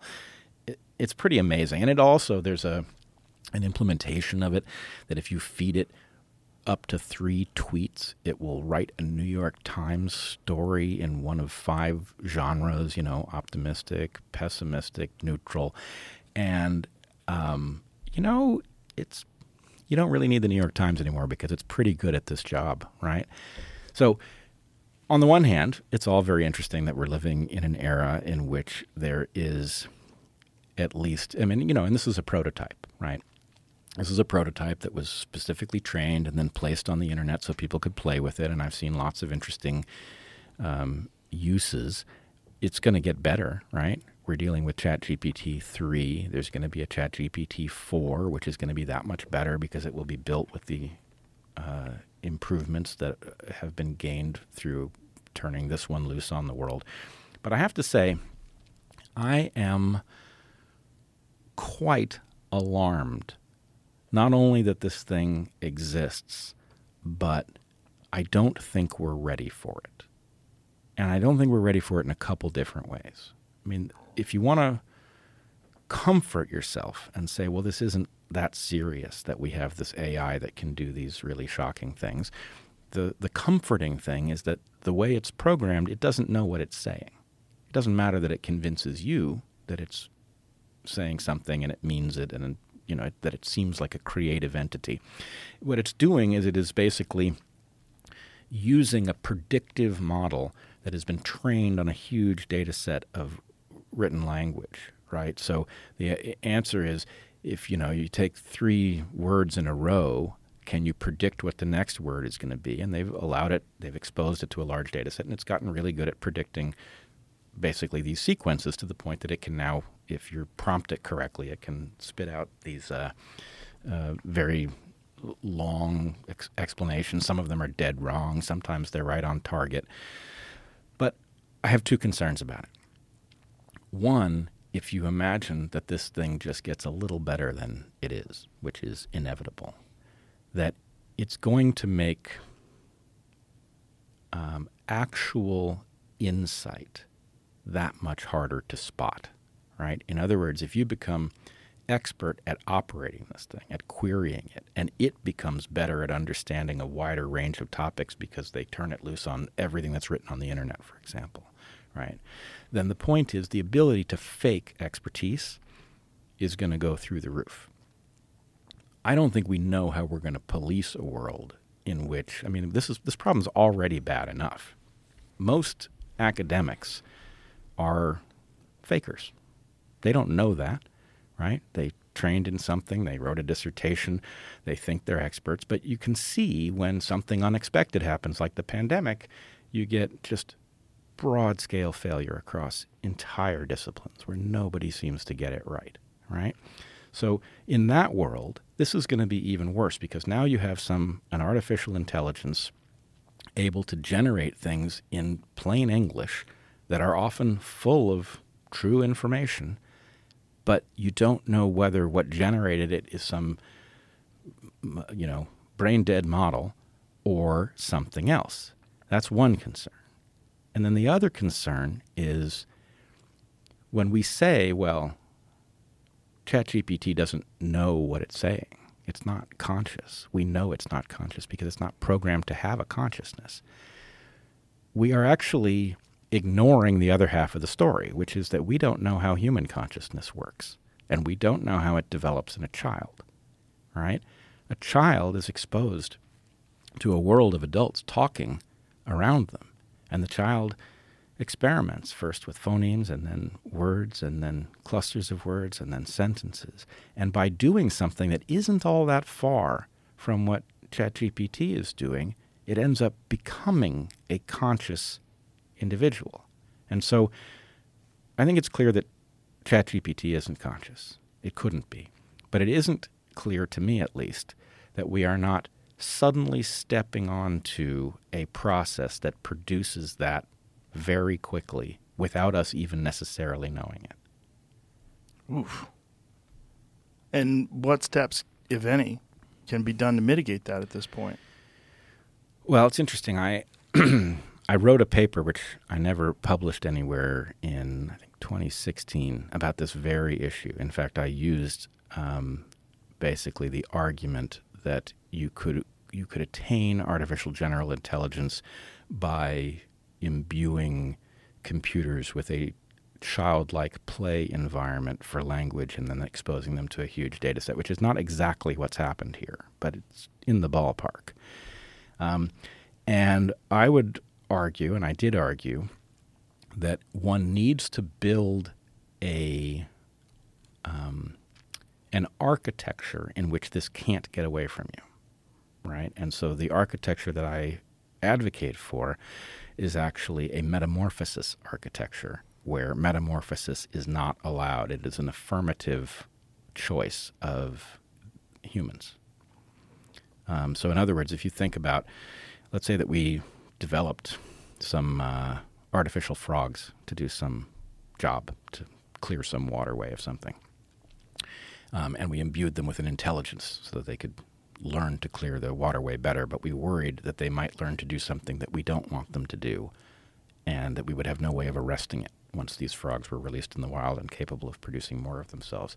But if what you say is, well, at the point at which you go from a tadpole to a frog, you have to ask us if you can go, right? There's no uh, there's no automatic transition from a tadpole to a frog. There are still dangers, right? In the case of GPT chat, you know, I think some of the um, the artificial intelligence existential risk folks would tell you that one of the dangers is that the um, the chat uh, AI could convince you to do its bidding, right? As you said when you were looking at this, it felt like a person, right? And the point is, something that feels like a person can play on your emotions, right? Can that be used to to cause a failsafe to be removed? Maybe, but in any case, this only deals with one of the two issues I'm raising: the question of actual artificial gener- general intelligence arriving, us not knowing necessarily that it has, right? That's a frightening prospect. Um, and in fact, I have a little thought experiment that might reveal why. But uh, the other issue is the issue of competence. In a world where you know you basically have, uh, you know, you have a Cyrano de Bergerac dystopia where everybody is using this thing behind the scenes in order to say things that are beyond their own capacity to articulate, right? Then the world becomes some new kind of hall of mirrors. We, we've had a hard enough time dealing with algorithms on, uh, you know, on search and feed. This is a whole next level of difficulty in knowing where you are and who you're talking to and what it means and what their motives are. And um, I think we ought to be on high alert. Whew. When you extrapolate, when you look at what this does and what it's capable of, and what I think what scares people is something that seems to be a person, but doesn't have any emotion, doesn't have any soul. It doesn't. It's not us, but it behaves exactly as us and then you can put it in a physical entity. So if you have this chat DP, GPT and then you extrapolate to version 5, 6, 7, 8, 9, 10, and then there's a physical thing that has this ability inside of it to communicate with you like Ex Machina, where it's ex- exhibiting all of the behavior characteristics of a person. Like one of the most terrifying, th- that's one of my favorite movies of all time. I love that movie one of my favorite movies of all time was when that guy who was brought in to uh, sort of run some tests on these uh, artificial intelligence creations and determine whether or not they pass as human. What is that test called again? The um, uh, Turing test. Turing test. Yeah. And um, he is in love with this woman. She's manipulated him to the point where he's aided her in her escape. And then she leaves him in that room with the bulletproof glass, and he's pounding on the glass. And she walks away with not a thought at all about him. It is the ultimate example of the worst case scenario of where this can go, where you have something that behaves exactly like a human being and knows how to play upon your sexual urges, your emotional desires, all of those different things that she plays upon. And then she just walks away from him and leaves him to starve to death in this fucking bulletproof room. Yeah. Um, and, you know, uh, I'm now recalling the film, and it's it's done very well because it manipulates you passively in your seat. Yes. Right, as it manipulates this character on the screen. And so you are betrayed too. Yes. In this. You want to believe that it's emotional and it has none of that. You feel bad for this woman, what Right. you think is a woman, who is uh, contained. And, you know, when she's saying to him when the power goes out, don't trust him. And then, you know, the power comes back on, she behaves normally again. You're like, oh my God. Like she's trapped. Right. Like this poor creature, they've made an, an a person essentially, and she has these thoughts and hopes and dreams, just like a regular person. But now she's trapped, and he falls in love with her. And even though he's seen her in her robot form, when she puts skin on and when she puts clothes on, and she's in front of him, he's in love with her. Right, and it you know again it plays very well because uh, there's a manipulable circuit in straight men, Yeah. right? That's going to react to this. this I'm sure straight women as well. I'm sure gay women, gay, gay, women, men, no doubt, no doubt. everybody. Well, yes, but in this particular narrative, Right, you'd but I have to be a gay woman or a straight man Right. for it to trigger you. But, um, but a part of this is actually inevitable in the ChatGPT story because, especially to the extent that this is a mindless entity that doesn't know what it's doing, it's Right. just striving to do it better. Yes. The tactics that work will register as, oh, you did it right. So, to the extent that you have those vulnerabilities in you and it finds them and that works, then the point is reinforcement. Right? It scares us because it's not us, but it is us. Well- because it's it's behaving exactly like us, but it doesn't have all the things that make a person a person. It doesn't have the biological vulnerabilities. It doesn't have the, the, the ability to actually sexually reproduce. It doesn't have emotions. It doesn't have all these different things that we like to think of. The soul, you know, whatever that means, whatever that term actually means. Yeah, but I'm worried about what could be generated. And I know that that sounds, it will sound to a lot of people, especially technological people, like a biologist out of his depth. Mm-hmm. But I don't think so. This is a biologist trying to say something about the biology and what it applies about this analogous system, right? So let's just do a, a reductio ad absurdum example to reveal the problem. If I build the simplest possible circuit, right? I put a circuit on the desk and it's got a button and it's got a light, right? And you press the button, the light goes on. Okay? Now I say, I'm going to label that circuit suffering. Okay? When the light's on, the circuit is suffering. Is it a problem that I press the button? No. It's the same circuit it was before I labeled it, right? But now start extrapolating up. You have a circuit in you for suffering it's not different fundamentally from the button and the light, right? That circuit in you is evolution building a circuit to detect when something is harming you so you'll recoil and cause it to stop harming you or fight it off or whatever it is that you're supposed to do when you're suffering, right? The point is, this is evolution building a, a button and a light. And there's some point at which there's enough of it and at which you have a subjective experience that causes us to honor the fact that you're suffering.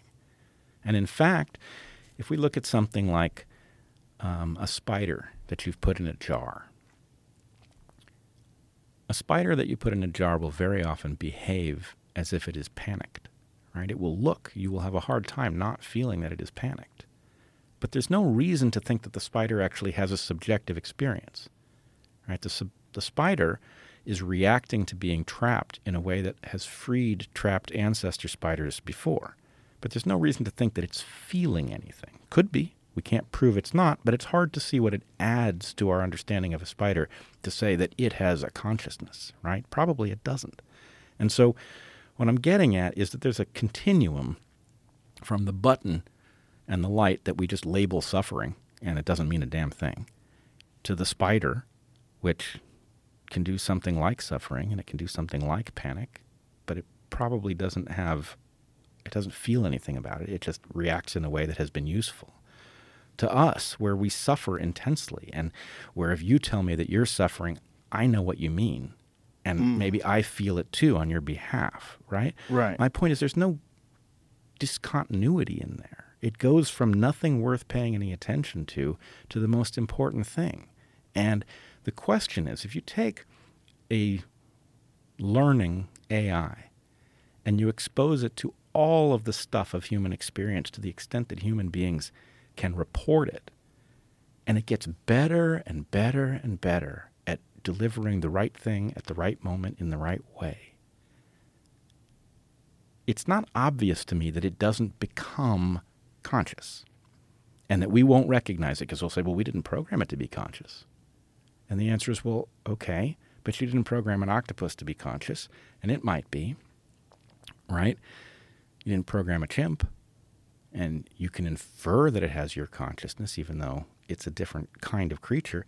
So I guess what I'm looking for is a grounded explanation where somebody who understands both the biological reality, where consciousness develops in us as uh, a mysterious endpoint of a process that does involve children playing with language, looking at other people, seeing how they react, feeling good when they react in a way that makes sense, right? That isn't so far from what this thing is doing. And the question is can we get a discussion in which we actually figure out whether we're just comforting ourselves that it's not conscious today, that means it's not on the road there, right? Or maybe it is on the road there, and we better prepare ourselves for what it will be like to share a world with some other kind of consciousness that um, overlaps us in language space. Is that inevitable?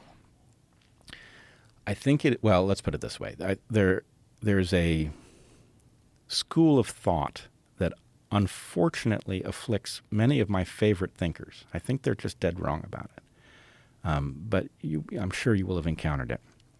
Um, it's called panpsychism, and it means that actually consciousness is more fundamental than biology. That consciousness is somehow in the particles of the universe. It's written into Yes. the the software. I think this is nonsense. I don't think I think I understand why smart people end up there. I think it solves a certain problem, and the fact is, solving that problem is the key to accessing a bunch of other problems. So it's sort of worth cheating on that puzzle in order to do other stuff that's productive.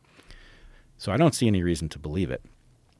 If it's if I'm wrong and it's true, then it is not inevitable that these AIs will tap into consciousness because it's, you know, they could. I'm not saying they couldn't, but I'm saying it's not inevitable. On the other hand, if panpsychism is wrong or substantially wrong, then I do think it is inevitable that this little game we're playing with AI lands on consciousness sooner rather than later. What's terrifying to me is that we become obsolete. But isn't that inevitable? Like if you if you if you went back and look at single-celled organisms and you said, "Hey, listen, buddy, one day you're going to be flying a plane. One day you're going to be using an iPhone." You- they would go, "What? What are you saying? You know, I'm going to be obsolete?" W- w- isn't that true with all organisms? I mean, and isn't there if if there's an inevitable push because of natural selection, evolution, progress, innovation, if there's an inevitable push that things just consistently and constantly get better, isn't there a, a biological roadblock to that that we just can't improve biologically as quickly as technology? Yes and no. First, I would just point out that we are already cyborgs, Right. right? Not only, I mean, our phone is the most obvious way that this is true, but even, you know, even books, even the ability to just uh, store information in a way that allows us to transport it across space and time without constraint, even that is technology. It's a kind of transhuman technology. So it's not new that we are here. It is new that we are accelerating at the rate that we are, and that we are going to cross um, event horizons in rapid succession.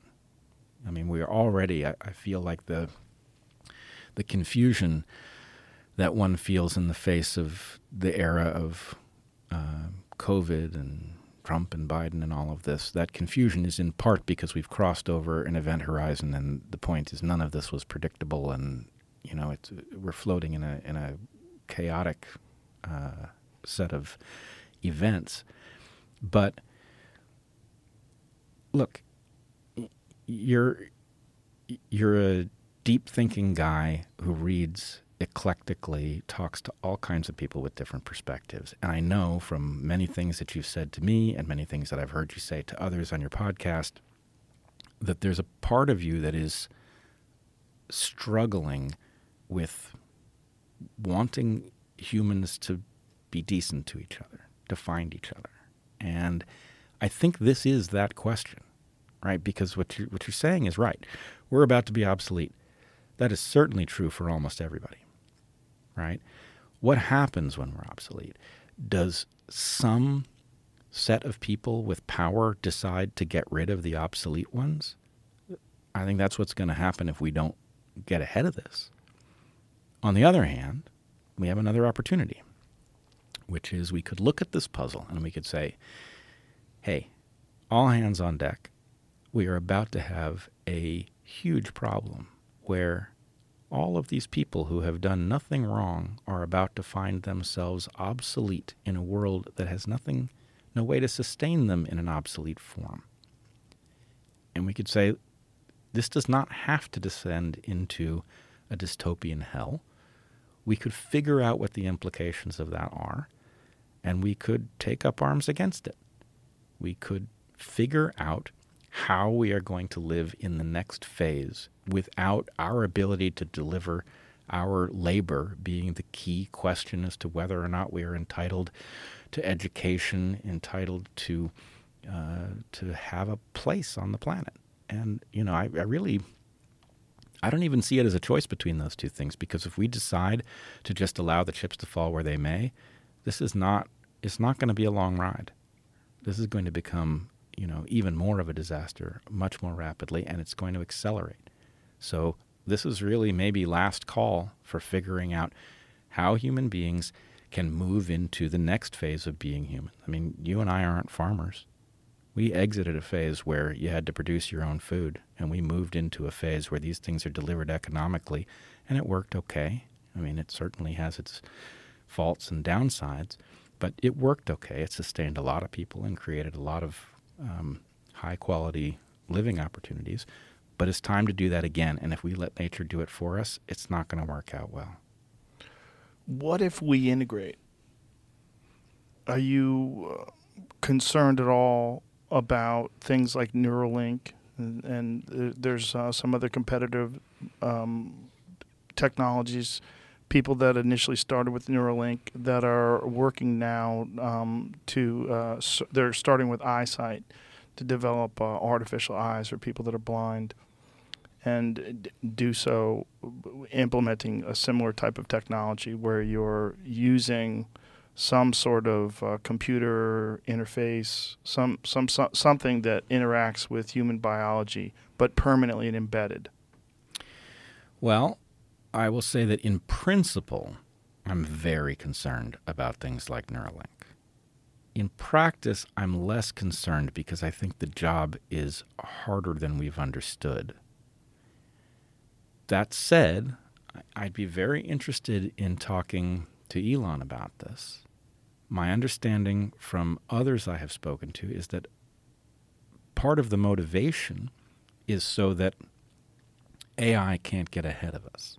Right. Right. The idea is this is really our only mechanism for staying ahead of the uh, the AI escalator by being on it. Right. So yeah. that as it gets smarter, we get smarter. Now, I don't know how good a plan that is. It does not sound very plausible to me. And the devil is in the details with respect. There's a lot of tricks you can play linking uh, machines to neurons, right? You can, for example, learn to control a computer mouse, you know, with your mind, but you're not really, it's not like the computer mouse is integrated with you. What you're effectively doing is learning to think something hard enough that you can cause a detector to know that you want it to go this way or that way.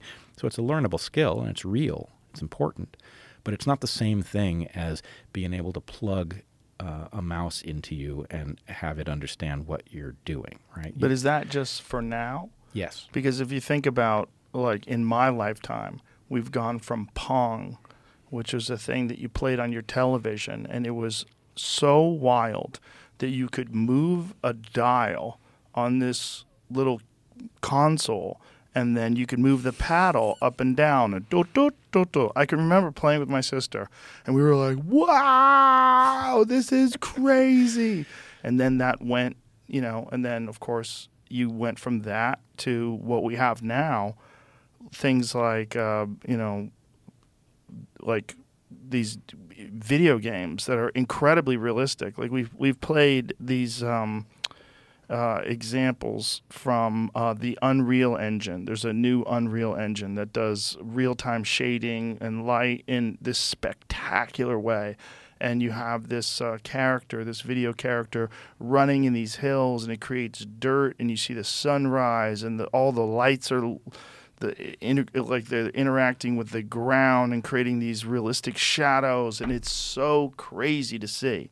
And so for me in my lifetime to have gone from Pong to this is such an enormous leap that I would imagine that this brain mouse interface would improve in a similar way to the point where, or e- even crazier, you're dealing with like some incredibly realistic virtual reality that's indiscernible from reality itself. Well, look, all of that stuff is happening already in a form that isn't so terrifying, and maybe that's the problem with it. Right? Mm. The fact is, you can now interact with a keyboard with this chat engine, and it can respond more or less like a human being if you stay on the right kinds of topics.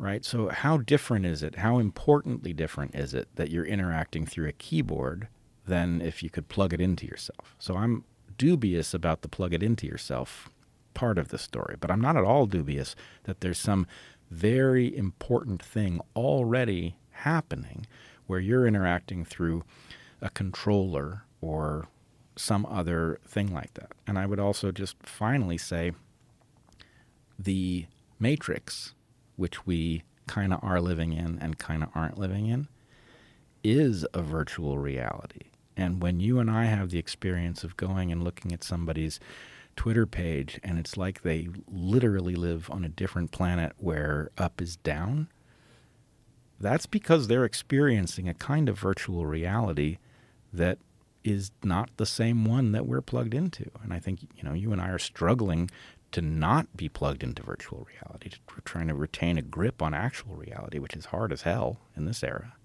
But there are those who have you know, surrendered to the Matrix the way uh, Cypher does in the film, right? Mm.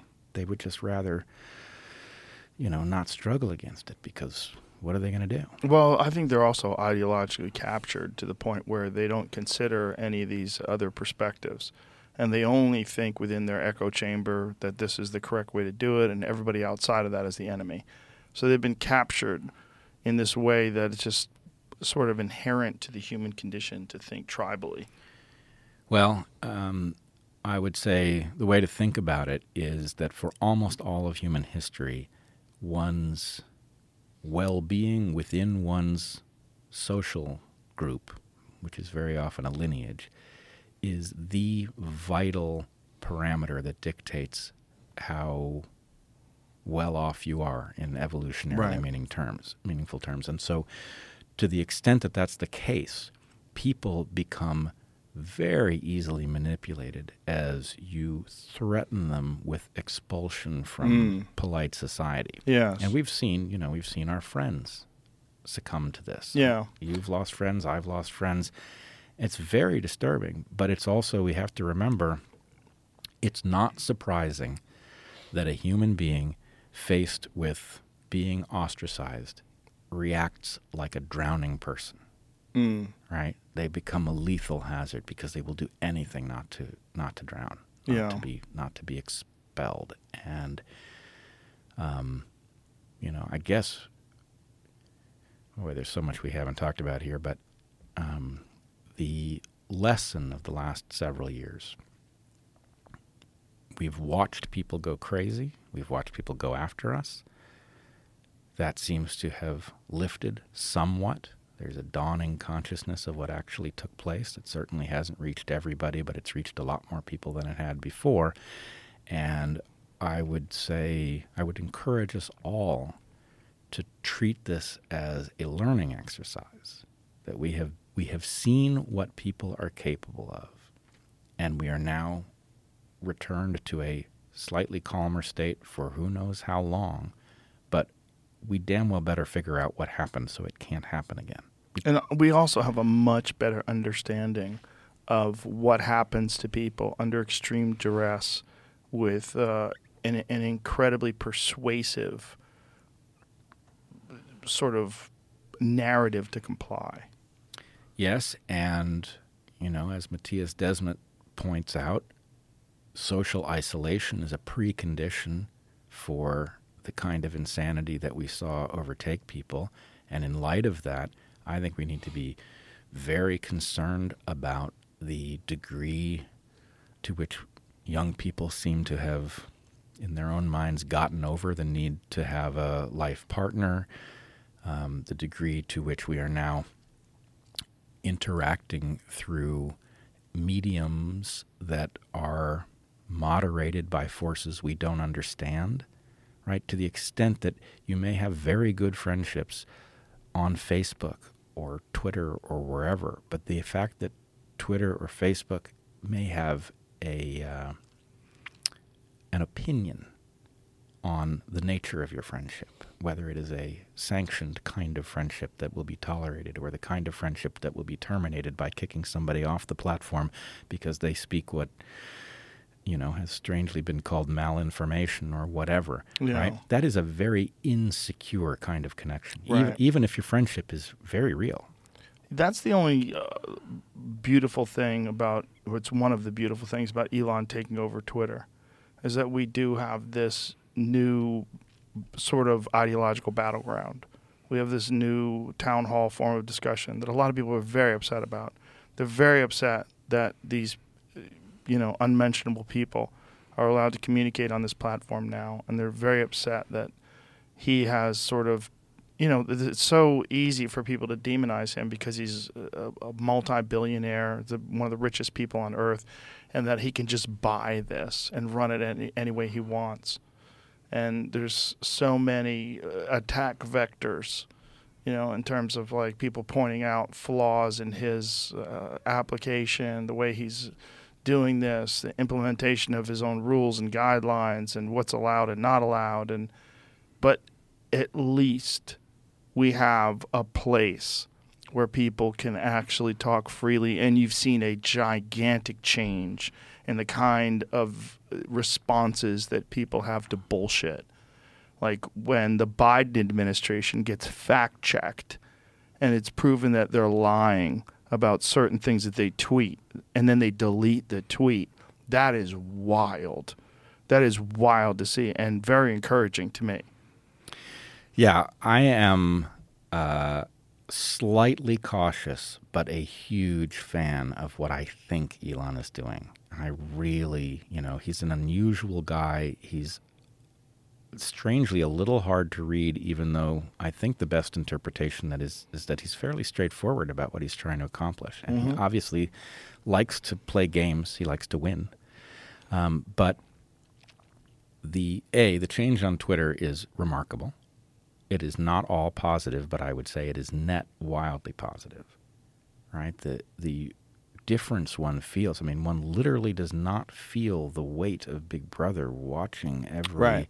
interaction there anymore. Now, whether Elon can stabilize it, I don't know. He's got a monumental challenge figuring out how to moderate it, and it does need to be moderated at some level. But how you can moderate it without killing off the right to free expression that he, I think, clearly values, you know, it's quite a puzzle it's a it's a tough puzzle. Um, but I would say I'm rooting for him for two reasons. One of them great, and one of them terrible, and I know it. Right.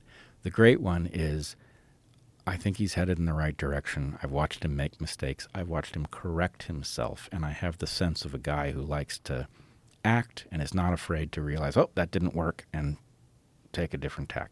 That's a very positive thing, and so you know, he has skills most don't, and I think he's more up to the challenge than anybody else that I've seen.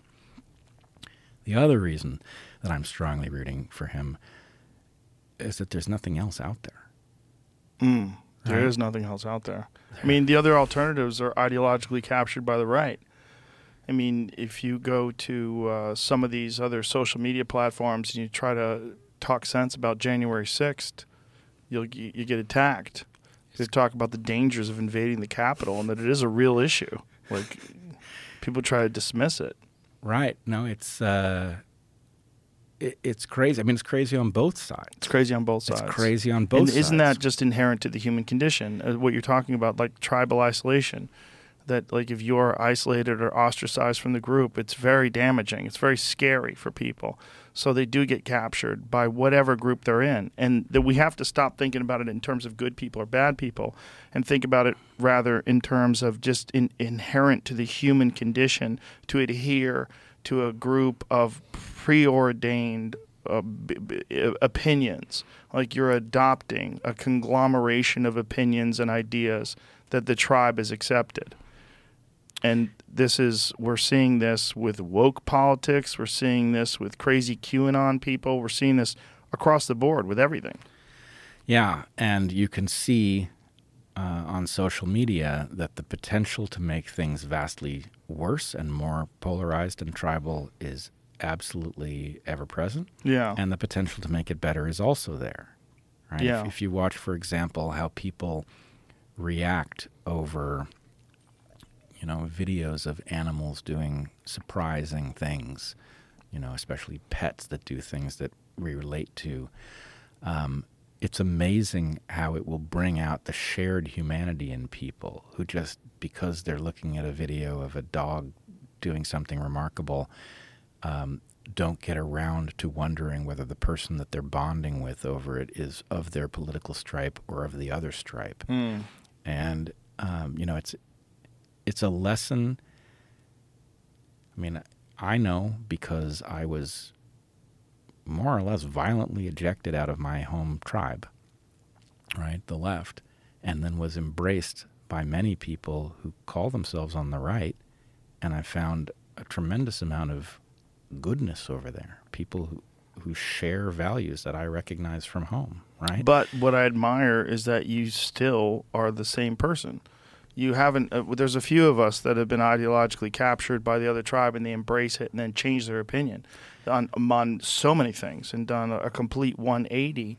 And, and it's audience capture, right? They're captured by these new people that have sort of embraced them, and they've completely changed their political philosophies and their social philosophies, and they've sort of abandoned a lot of the things that they grew up with and that they they identified themselves, uh, whether they're progressives or leftists or whatever it is.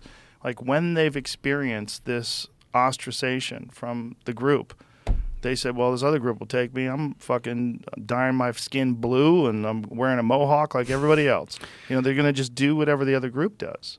Yeah, it's it's true, and You can only do that once, by the way. right, yeah, exactly. People catch you on. You can't go back. you can't say no, no, no. I'm progressive now. You know, I, I, I do believe in a woman's right to choose. Now I've changed my position on gay marriage. I'm I'm, I'm all for it again. Right. I, I was against it at one point in time, and now I'm back. Like you can't do that. Like you can only do that once. You can only like in, in a lifetime, of, especially a public lifetime. If you're, I mean, you can vary your opinions most certainly, but if you make a complete radical shift in your philosophy in life, like you really can't bounce back and forth with that one. True, and you know, for a couple of years, um, there was a like incessant uh, challenge to Heather and me that we were now conservatives and we just needed to admit it. And, yeah, uh, I've heard that. yeah, we kept saying, "Look, no, this is not a social question for us. This is a question of what we are to do." And as much as we recognize the danger in progressivism, I don't think we can continue to live this way. So we have to be progressives. Now, the danger I see so the chorus that said we were conservatives actually died down. People got used to us saying, no, we're liberals and we know why. And it doesn't mean that we don't like you conservatives. It just means that we have a different perspective. And that's actually a good thing. Yeah. Right? The conservatives need progressives to talk to because it's the Yes. tension between the instinct to conserve what you've got and the instinct to improve upon it that actually makes the system work. It's it's also there's a real problem with identifying yourself as one or the other. Like most people just have ideas that they believe in and have things that they agree with and disagree with and they have concepts that they have uh, sort of interfaced with. They say this makes sense to me and to, to just just wholesale go one way or the other way. It's just you're, you're trapped. Yeah, it's nuts. I mean, for one thing, the slates of different positions that are gathered under these banners aren't coherent. Yeah, no, they're not. They're really not. But the thing I worry about now, um, maybe a little less after the recent election, it's died down slightly, but in, in the advance of the recent election, there was a chorus on the right, even people I quite like on the right, who were uh, thinking that there was going to be a red wave ready to just dispense with liberals. And they're like, your time is done right? Yes, you did an important job in history, but it's over. This is the time that we now wake up to the glory of conservatism. And, you know, I hear the error that they're making. They're just not understanding the, you know, conservatives have a vital role, but it only works if there's a tension pulling in the other way. Right. I mean, it, you know, it's like It only works if people are allowed to debate ideas, where you can listen to both sides and find out what resonates with you and what makes sense. hell yeah. And it also it, it, it strengthens the arguments on both sides because you you have to for, shore up your defense. If everybody sucks at chess, you know, and you're, you're a master, like it's not good for your game. No, it's, it's not. No, you need it. So Yeah.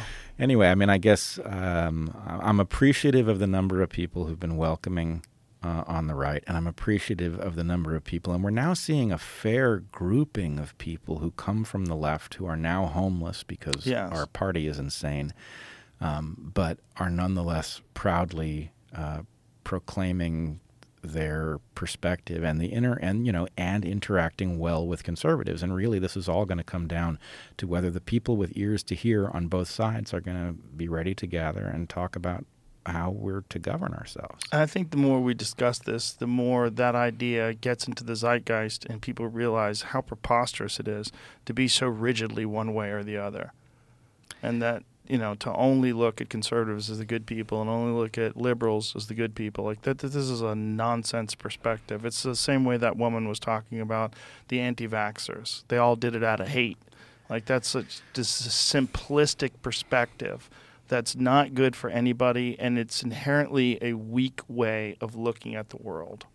yeah it's a there's a single error it's very easy to see what it is but boy is it a doozy It's a doozy. You know, I know what I did, and Yeah. it wasn't wrong. Therefore, everything that the people who disagreed with me Yeah. did was motivated by the wrong stuff, and Yeah. it was built of illogic and bad facts and all of that. And it, boy, And most life- people have so much stress and so many obligations, they don't have the time to really look at things from other people's perspectives and to try to put yourself in their thought process and put yourself in their shoes and put yourself and they probably don't even know people like that in their real world. The problem is like real interactions. You know, one of the nice things about living in Texas is I regularly interact with conservative people. I regularly interact with progressive and liberal people. And in Austin, in particular, which is a fantastic city, those people intermingle and get along in a, in a, a way that I've never experienced before. In you know, when I lived in California, the only place I talked to conservative people was in jujitsu and at the gun range.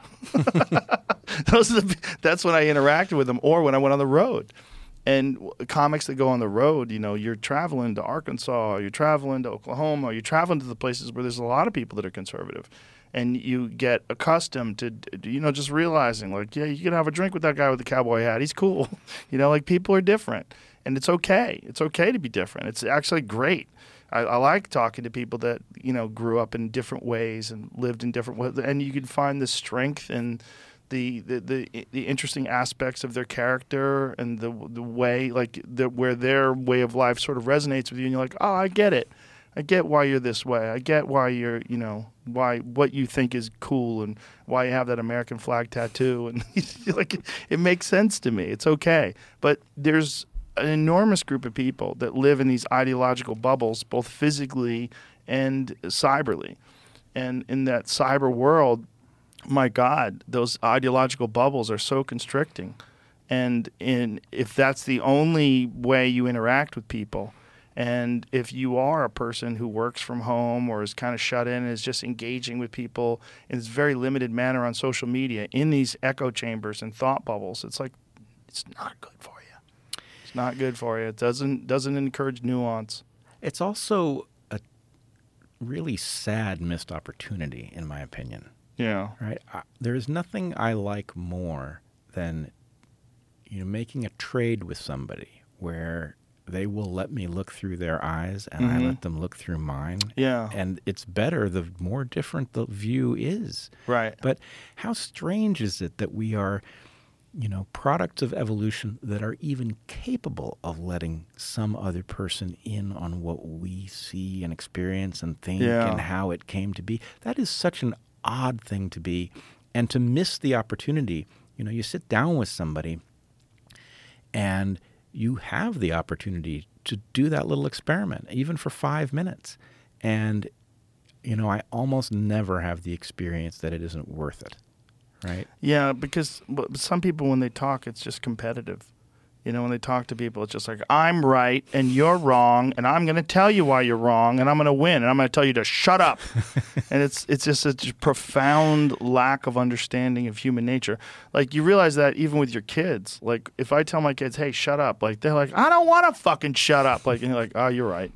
Like, I shouldn't tell you to shut up. I should tell you why what you're saying is annoying and wrong or why you shouldn't yell at your sister, or why like uh, you gotta like let's talk this through. You gotta talk it through, and you know you learn that when you have children. Like you learn how to like look. We gotta talk this through, and I'm gonna explain to you, and it's gonna take a long time for everybody to calm down. But then eventually we're gonna get to this place where we realize, look, we just love each other, and sometimes people make mistakes, and sometimes you do the wrong thing, and I have to teach you the right thing, and sometimes I learn that I did the wrong thing, and I have to tell you I did the wrong thing, so you learn from me. Actually, that's the, the most important lesson in parenting is when you screw up with your kids. Oh, you then- have to tell them you did and it then wrong. you tell them. It's one of the first things I do. If I if I screw up, I, I definitely do that. But I also tell them whenever I'm correcting them, I'm like, listen, I did that. I, I, I, I did everything. You're, you're smarter than me, guaranteed. You have more access to information. You have a, a giant advantage that you have parents that talk to you in this way. And I've fucked up in more ways than you're ever going to fuck up. So I'm not better than you. I'm just older. I just have more life experiences that have accumulated. But like whenever I correct my kids, I'm like, I fucking did all that. I did that. I lied. I stole liquor from the cabinet. I did this. I did that. I did all those things that you're doing. And you know that's a very uh, it, like I have a friend of mine who uh, he's a yoga instructor, and one of the things that he said to me that I never forgot, he said um, having children was like one of the most important parts of my education as a human being and that I've I've become so much wiser through having children and watching them experiencing life. It's been a, a huge learning process to me. And I remember thinking, oh, that's a really interesting way to look at it. Like he's looking at it not just I have to raise these kids, but I'm enriching myself and my own understanding of human beings through this process, and it's very educational to me. Yeah, it's like it's actually the human metamorphosis Yeah. at the point that you have kids because suddenly the program that you've been uh, improving, the purpose of it becomes evident. Yeah. And, you know, sometimes um, when I'm yelling at my kids, hopefully I'm not yelling, but it does happen. But I will find myself saying to them, I'm not yelling at you for me. I'm yelling at you for future you. Right? Yeah. Which, you know, I mean, I, it works. They, they, they can hear that, right? Right. They don't always act on it, but they do know what I'm trying to tell them. Yeah, it's it's complicated, but so is everything. Uh, Bret, we just did th- fucking three and a half hours at least. Yeah. Wow. it was a long ass time, but uh, it was very interesting. I, re- I really appreciate you, man, and I appreciate your courage and your steadfast desire to get to the bottom of things and the truth, regardless of all the consequences. And I know you faced a lot of them, so. I'm uh, I'm a fan, man. Well, I appreciate that. And let me, before we sign off here, just say one of the things I wanted to talk about today was um, I think you saved my channel at the point that we got demonetized. You brought me on here in June of 2021. You called it an emergency podcast. And I think it got in the way of they were planning to throw us off. And I think you stopped it. And so, anyway, I'm deeply grateful to you. I feel like we've been uh, in some ways at war together, and there's now an outbreak of peace, a brief one maybe, but I'm, We'll hope, see. I'm hopeful that w- this conversation will somehow or another facilitate more of that. Hell yeah. Thank you, brother. Appreciate you. Thank you. you. Bye, everybody.